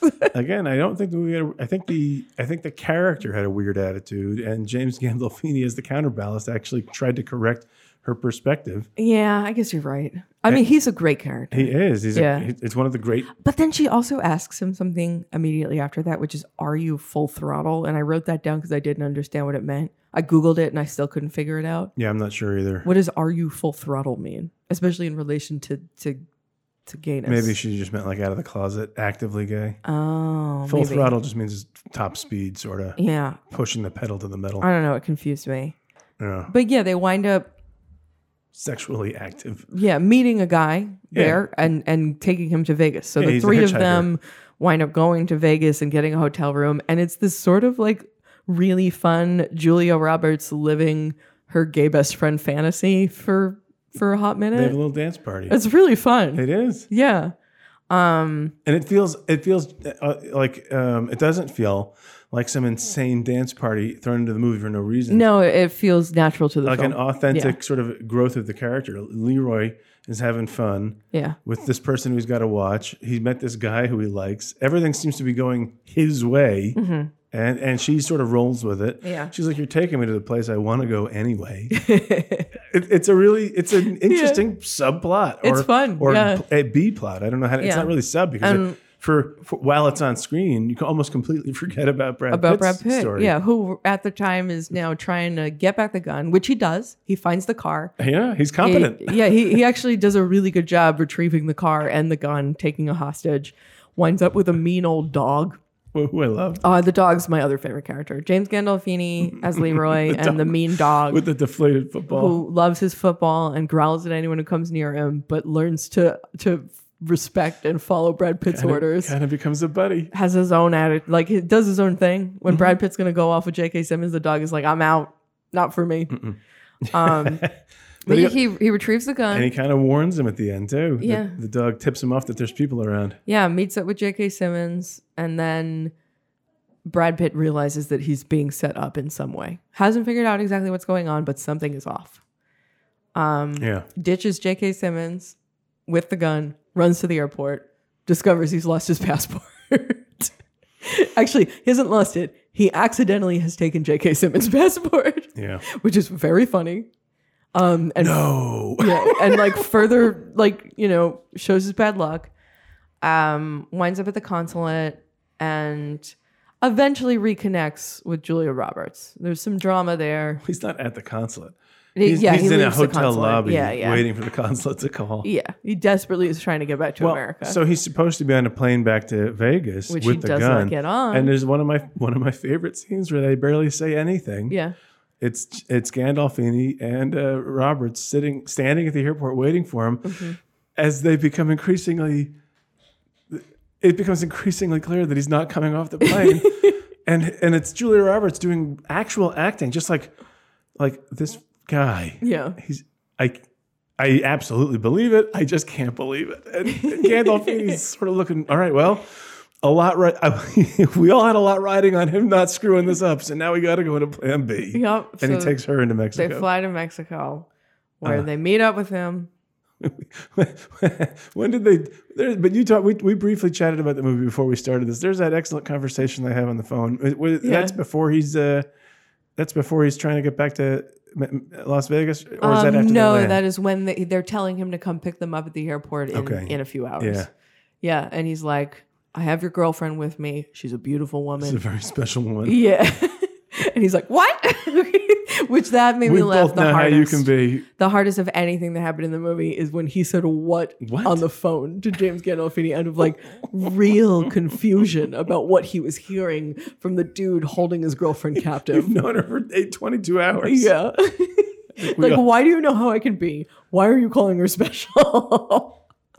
it's really funny. Yeah. But yeah, then they all wind up together, and the worst part of the movie Brad Pitt kills James Gandolfini. Yeah. I mean, you should maybe put a. a little I said spoiler at the warning in beginning, there. Yeah. stop listening if you want to watch the movie. So we're there. I was mad. I was really upset. I, I honestly, like, it soured me a little bit after that. I was less. I, I kept just saying I wish James, James Gandolfini was still here, like throughout the rest of the movie after that. Yeah, but that's Mm-hmm. a true. But see, that's a that's a movie that that's not playing to the audience. No, really. it's not, and, And it- and it- it feels fair to the plot. Because Like it we- Mm. really, it, the only thing that that kind of doesn't make sense is how Julia Roberts isn't a little more fucked up afterwards, but y- you know she's in a weird situation because we left out that one last little plot point in Vegas. Yeah. the, uh, that there's the, the, other previous hitman, hitman. returns yeah, because he wears Kevlar and uh, like a smart man. and kills the, the the James Gandolfini's new love interest, really, Mm-hmm. yeah, which sets which changes James Gandolfini's character from that point forward. Yeah. he becomes much more mercenary, yeah, and he you know it's it's a uh, it's a movie about killers, people that you know violent people, and Brad Pitt succeeds in that scenario where he it- wins. It were yeah, he, he was paying attention. He actually play. He says something else that's great. He says. Uh, what you didn't know was that I met Leroy, but you couldn't have known that. So Yeah. you're, I knew you were lying, and you, you're like, but you couldn't have known that I knew. And it, it actually also plays Yeah. out. in It's the- again him describing the plot. yeah, it plays out Yeah, right, it's fun. right in the scene where, Yeah. where he's changing a tire and Brad Pitt acknowledges something that the camera can't doesn't catch, so the viewer doesn't see it. Mm-hmm. And it cha- he changes his body language and and then some traffic passes and Gandolfini, who is holding a gun on him, decides to help out with the with the Oh no, tire. no, you you left it out. He sees Julia Roberts. No, I don't Yes. Well, maybe. So it's because it's the same sequence repeated. Is he is holding the gun at Brad Pitt and he's probably going to kill him. That is- yeah, and in- he makes a comment he about discovers how that the guns in the glove box. yes, Yeah. he knows that they have that Brad Pitt has the Mexican. That's the name of the gun. Have we ever even said the name of the That's gun why is the, the movie's Mexican? called That's The why the Mexican, movie is called yeah. the Mexican. Um, he knows he has the gun hidden in the car, which Brad Pitt didn't want him to know. And he's holding a gun to the back of Brad Pitt's head as Brad Pitt is changing their flat tire. And he makes a comment about how trucks don't come by. And then all of a sudden, some cars come by. And he looks up and he sees Julia Roberts walking away, feels guilt decides to help change the tire. Starts helping to change the tire. Brad Pitt stands up, and he pulls a gun. pulls the gun, sees Julia Roberts, and his reaction is not guilt. His reaction is fear. His reaction is, I don't know about their relationship, and I thought he was going to kill my loved one. yeah, and in so that he moment, kills him. And in that moment, the camera shows you what he saw before, which is Yeah. that the hubcap reflected almost perfectly the guy What was standing, happening behind the guy him, standing yeah. behind him. I like that you s- you you focused in on the hubcap more, and I focused in on on their reaction to seeing the woman, um, and how it it made them feel. Yeah. I, I actually think that's kind of like a cool um, analysis of that sequence, which is it's funny the way that it's repeated. Um, it's both like funny and interesting, and says a lot about their characters. It's really skillful. Yeah, and It's, Gandalf, it's a really well made movie. Gandolfini goes for his gun too, so Yeah. it's not like he's shot blind. No, no, no. They He make ca- it. They he- make it. He catches yeah. the he catches the the reflection, and he realizes he's been made, So he grabs his gun. And and it's and now it's a fight to the death. yeah, and uh, Gandolfini loses. Yeah, well, he's, he's got the low ground. Yeah, yeah. So now it's just Julia Roberts and Brad Pitt. Julia Roberts is absolutely heartbroken. She's so sad. Her friend is dead. She Winston. wants to go home. His name is Winston, it turns Yeah. out, which is Well- great, Well, he's got his own name tattooed on his arm. which is very funny. Who's Winston? Is somebody I don't like very much. it Oh, that's so sad. is. It's a really good He's movie. a really good character. You know what? It's even analyzing it, I'm liking it more. Like Yeah, I think the if you watch- genre isn't for me, This but is another- I really liked it. It's another perfect cable movie. If Yeah. you ever walked in on this movie, you'd watch it for 20 minutes or- or maybe to the end. Any any 20 minutes is fun in this Mm-hmm. yeah, movie. it's funny. It's also one that wasn't critically that well received, Hey, I saw that. It's like 54%. which kind of surprises me. same as Bullet Train. If that, if I will say, if this movie came out today, though, that that wouldn't be the the response. Do you think people would like it more? I think people would like it more if it came out today. Uh, it would need to deal with some of the dated stuff, but um, but it could. but I, I I think this style of movie isn't done enough anymore. I loved it. Yeah. I mean, Bullet Train comes close, but it's much more action forward. yeah, Bullet Train is more a genre I like. I think The Mexican's a better movie. It takes its time. It's Yeah. funny. It's genuinely funny in moments. It's really well acted. It's really, well directed. acted. looks it looks beautiful. Great music. It Yeah. makes Mexico seem perfectly normal in a, in a Uh, really yeah, interesting way. Like, yeah. It, I because- mean, it gives it a lot of texture, and it does sort of It show looks some great. some seediness. Sure, sure. yeah, but, it didn't feel unfair. so much of the movie's about actually is- Yeah. is our our central gringo character moving down in there Yeah. Mm-hmm. and treating it like he's in some. I mean, it's like my 1st time in Mexico, but he's and he's from Los Angeles, which I guess is kind of a joke also. yeah, yeah, yeah. It's like my fr- and at one point, this is uh, where the payoff of the blood stain on the seat. Yeah. Uh, this this like you know policeman starts asking him questions. Uh, yeah, he asks him, "Is this your car?" as well, "I'm renting it. I'm a, I'm American." He's like, "No shit, I'm Mexican." it's just there, it doesn't none of the none of the Mexican characters are portrayed as. Uh, stupid, slow. they're not. crooked. It's it's super. Yeah. It's very. I much mean, about- occasionally they sort of depict them as kind of like, um, Well, some of them are working for a rival Yeah. operation. yeah, or like kind of poor and, Well, and sure. whatever. That- but like, it, it doesn't feel unfair, you know? It, it just feels like he's in some rural part of Mexico. Yeah, I don't feel like the Um, movie portrays us Americans as taking No, advantage it, of. it doesn't. and it doesn't yeah. seem like, it actually m- makes Americans seem a little on the silly side. yeah, like dipshits. Yeah, And, like uh, absolute dipshits in a place that you know maybe they don't understand, but they feel like they do. yeah, due because to economic they're circumstances, colonialists. they have to they have to indulge our Yeah. our, our uh, dipshit Yeah. tendencies. Yeah, he's so fun in this movie though. Brad Pitt, what, what a goofball! it's really good. Yeah. yeah. Well, you know, um, we know the ending. I feel like. He's got Do you want to go into it? We're going long. the ending? Uh, no, I don't think we have No, to. the ending's good.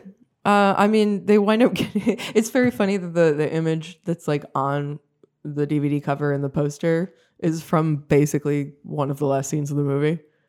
Which oh, is, where she gets out of the truck trunk and you're, you're, yeah, and, the, and it's she- when he proposes. yeah, yeah, yeah, yeah. But it's 'Cause- it's what follows. I mean, the, Yeah, she finally fires the gun, which always backfires or kills the person or whatever. yeah. Um, so only someone who's true of heart is supposed to be able to fire it, and Julia Roberts is able to fire the gun. Yeah, and as she does, a wedding ring blows out the end of it. Yeah, because you know the gun was stolen. It was a after uh, oh, wedding- well, it was a wedding gift. A wedding gift, yeah. Yeah. And he grabs the, wa- the the ring, and once everything is resolved, proposes to her on the spot. Yeah. And it's a really cute moment. And then it ends with them driving back to America while like her, you know, being all lovey dovey, asking him to tell her the story of the gun over and over again. It's really cute. It is Yeah, that is like the rom commiest part of it too. a noble man. Mm-hmm. It's nobleman. What did I say? I just do. one- it's I, just do- I, one word. kind of like that they fight. Yeah. I, I do. I like that their relationship, Time out. although like getting engaged and like figuring out that they love each other and they want to be together doesn't actually fix the problem that they bicker quite Yeah. a bit. It's a very sweet movie Yeah. in that regard. Yeah. I think Gene Hackman shows up and just lays it down for Oh, about he's ten great. minutes. Oh my god, he's barely in it, and he's wonderful. Like he sells it. Yeah, I, honestly, thumbs up for me. I really liked it. Really liked it. Thumbs yeah. up for me. It's Two grown thumbs on up. me as we talked about it. Like talking about it with you made me like it even more than I did. yeah, it's it's Yeah. a lot of fun. So, All right, Yeah. Well, this is mission a- accomplished. So a that long- was the- long podcast. the first stop on our tour de Gore. yeah, Tortagore, episode one, the Mexican. We we we briefly discussed prior to recording that we might talk about uh, cure for wellness, yeah, I think we should talk but we about. could also do the weatherman I do. because that's a catch up for me. I haven't We could do Cure for Wellness. We could do Weatherman. We could do Mouse Hunt. Mouse hunt? Well, sure. What we maybe we'll put them in a random number generator. Okay, all right, we'll figure it out. We'll or or vote. Tell we'll us. let God decide. Wait, I'll put up an Instagram poll. oh, that'd be fun. Yeah, I don't know how, how many people will vote on it. I don't know. Do you guys follow us on Instagram? We're Madeline and her attorney on Instagram. I don't hear anybody answering. I don't either. That's fine. uh. I could play Merm's voicemail again.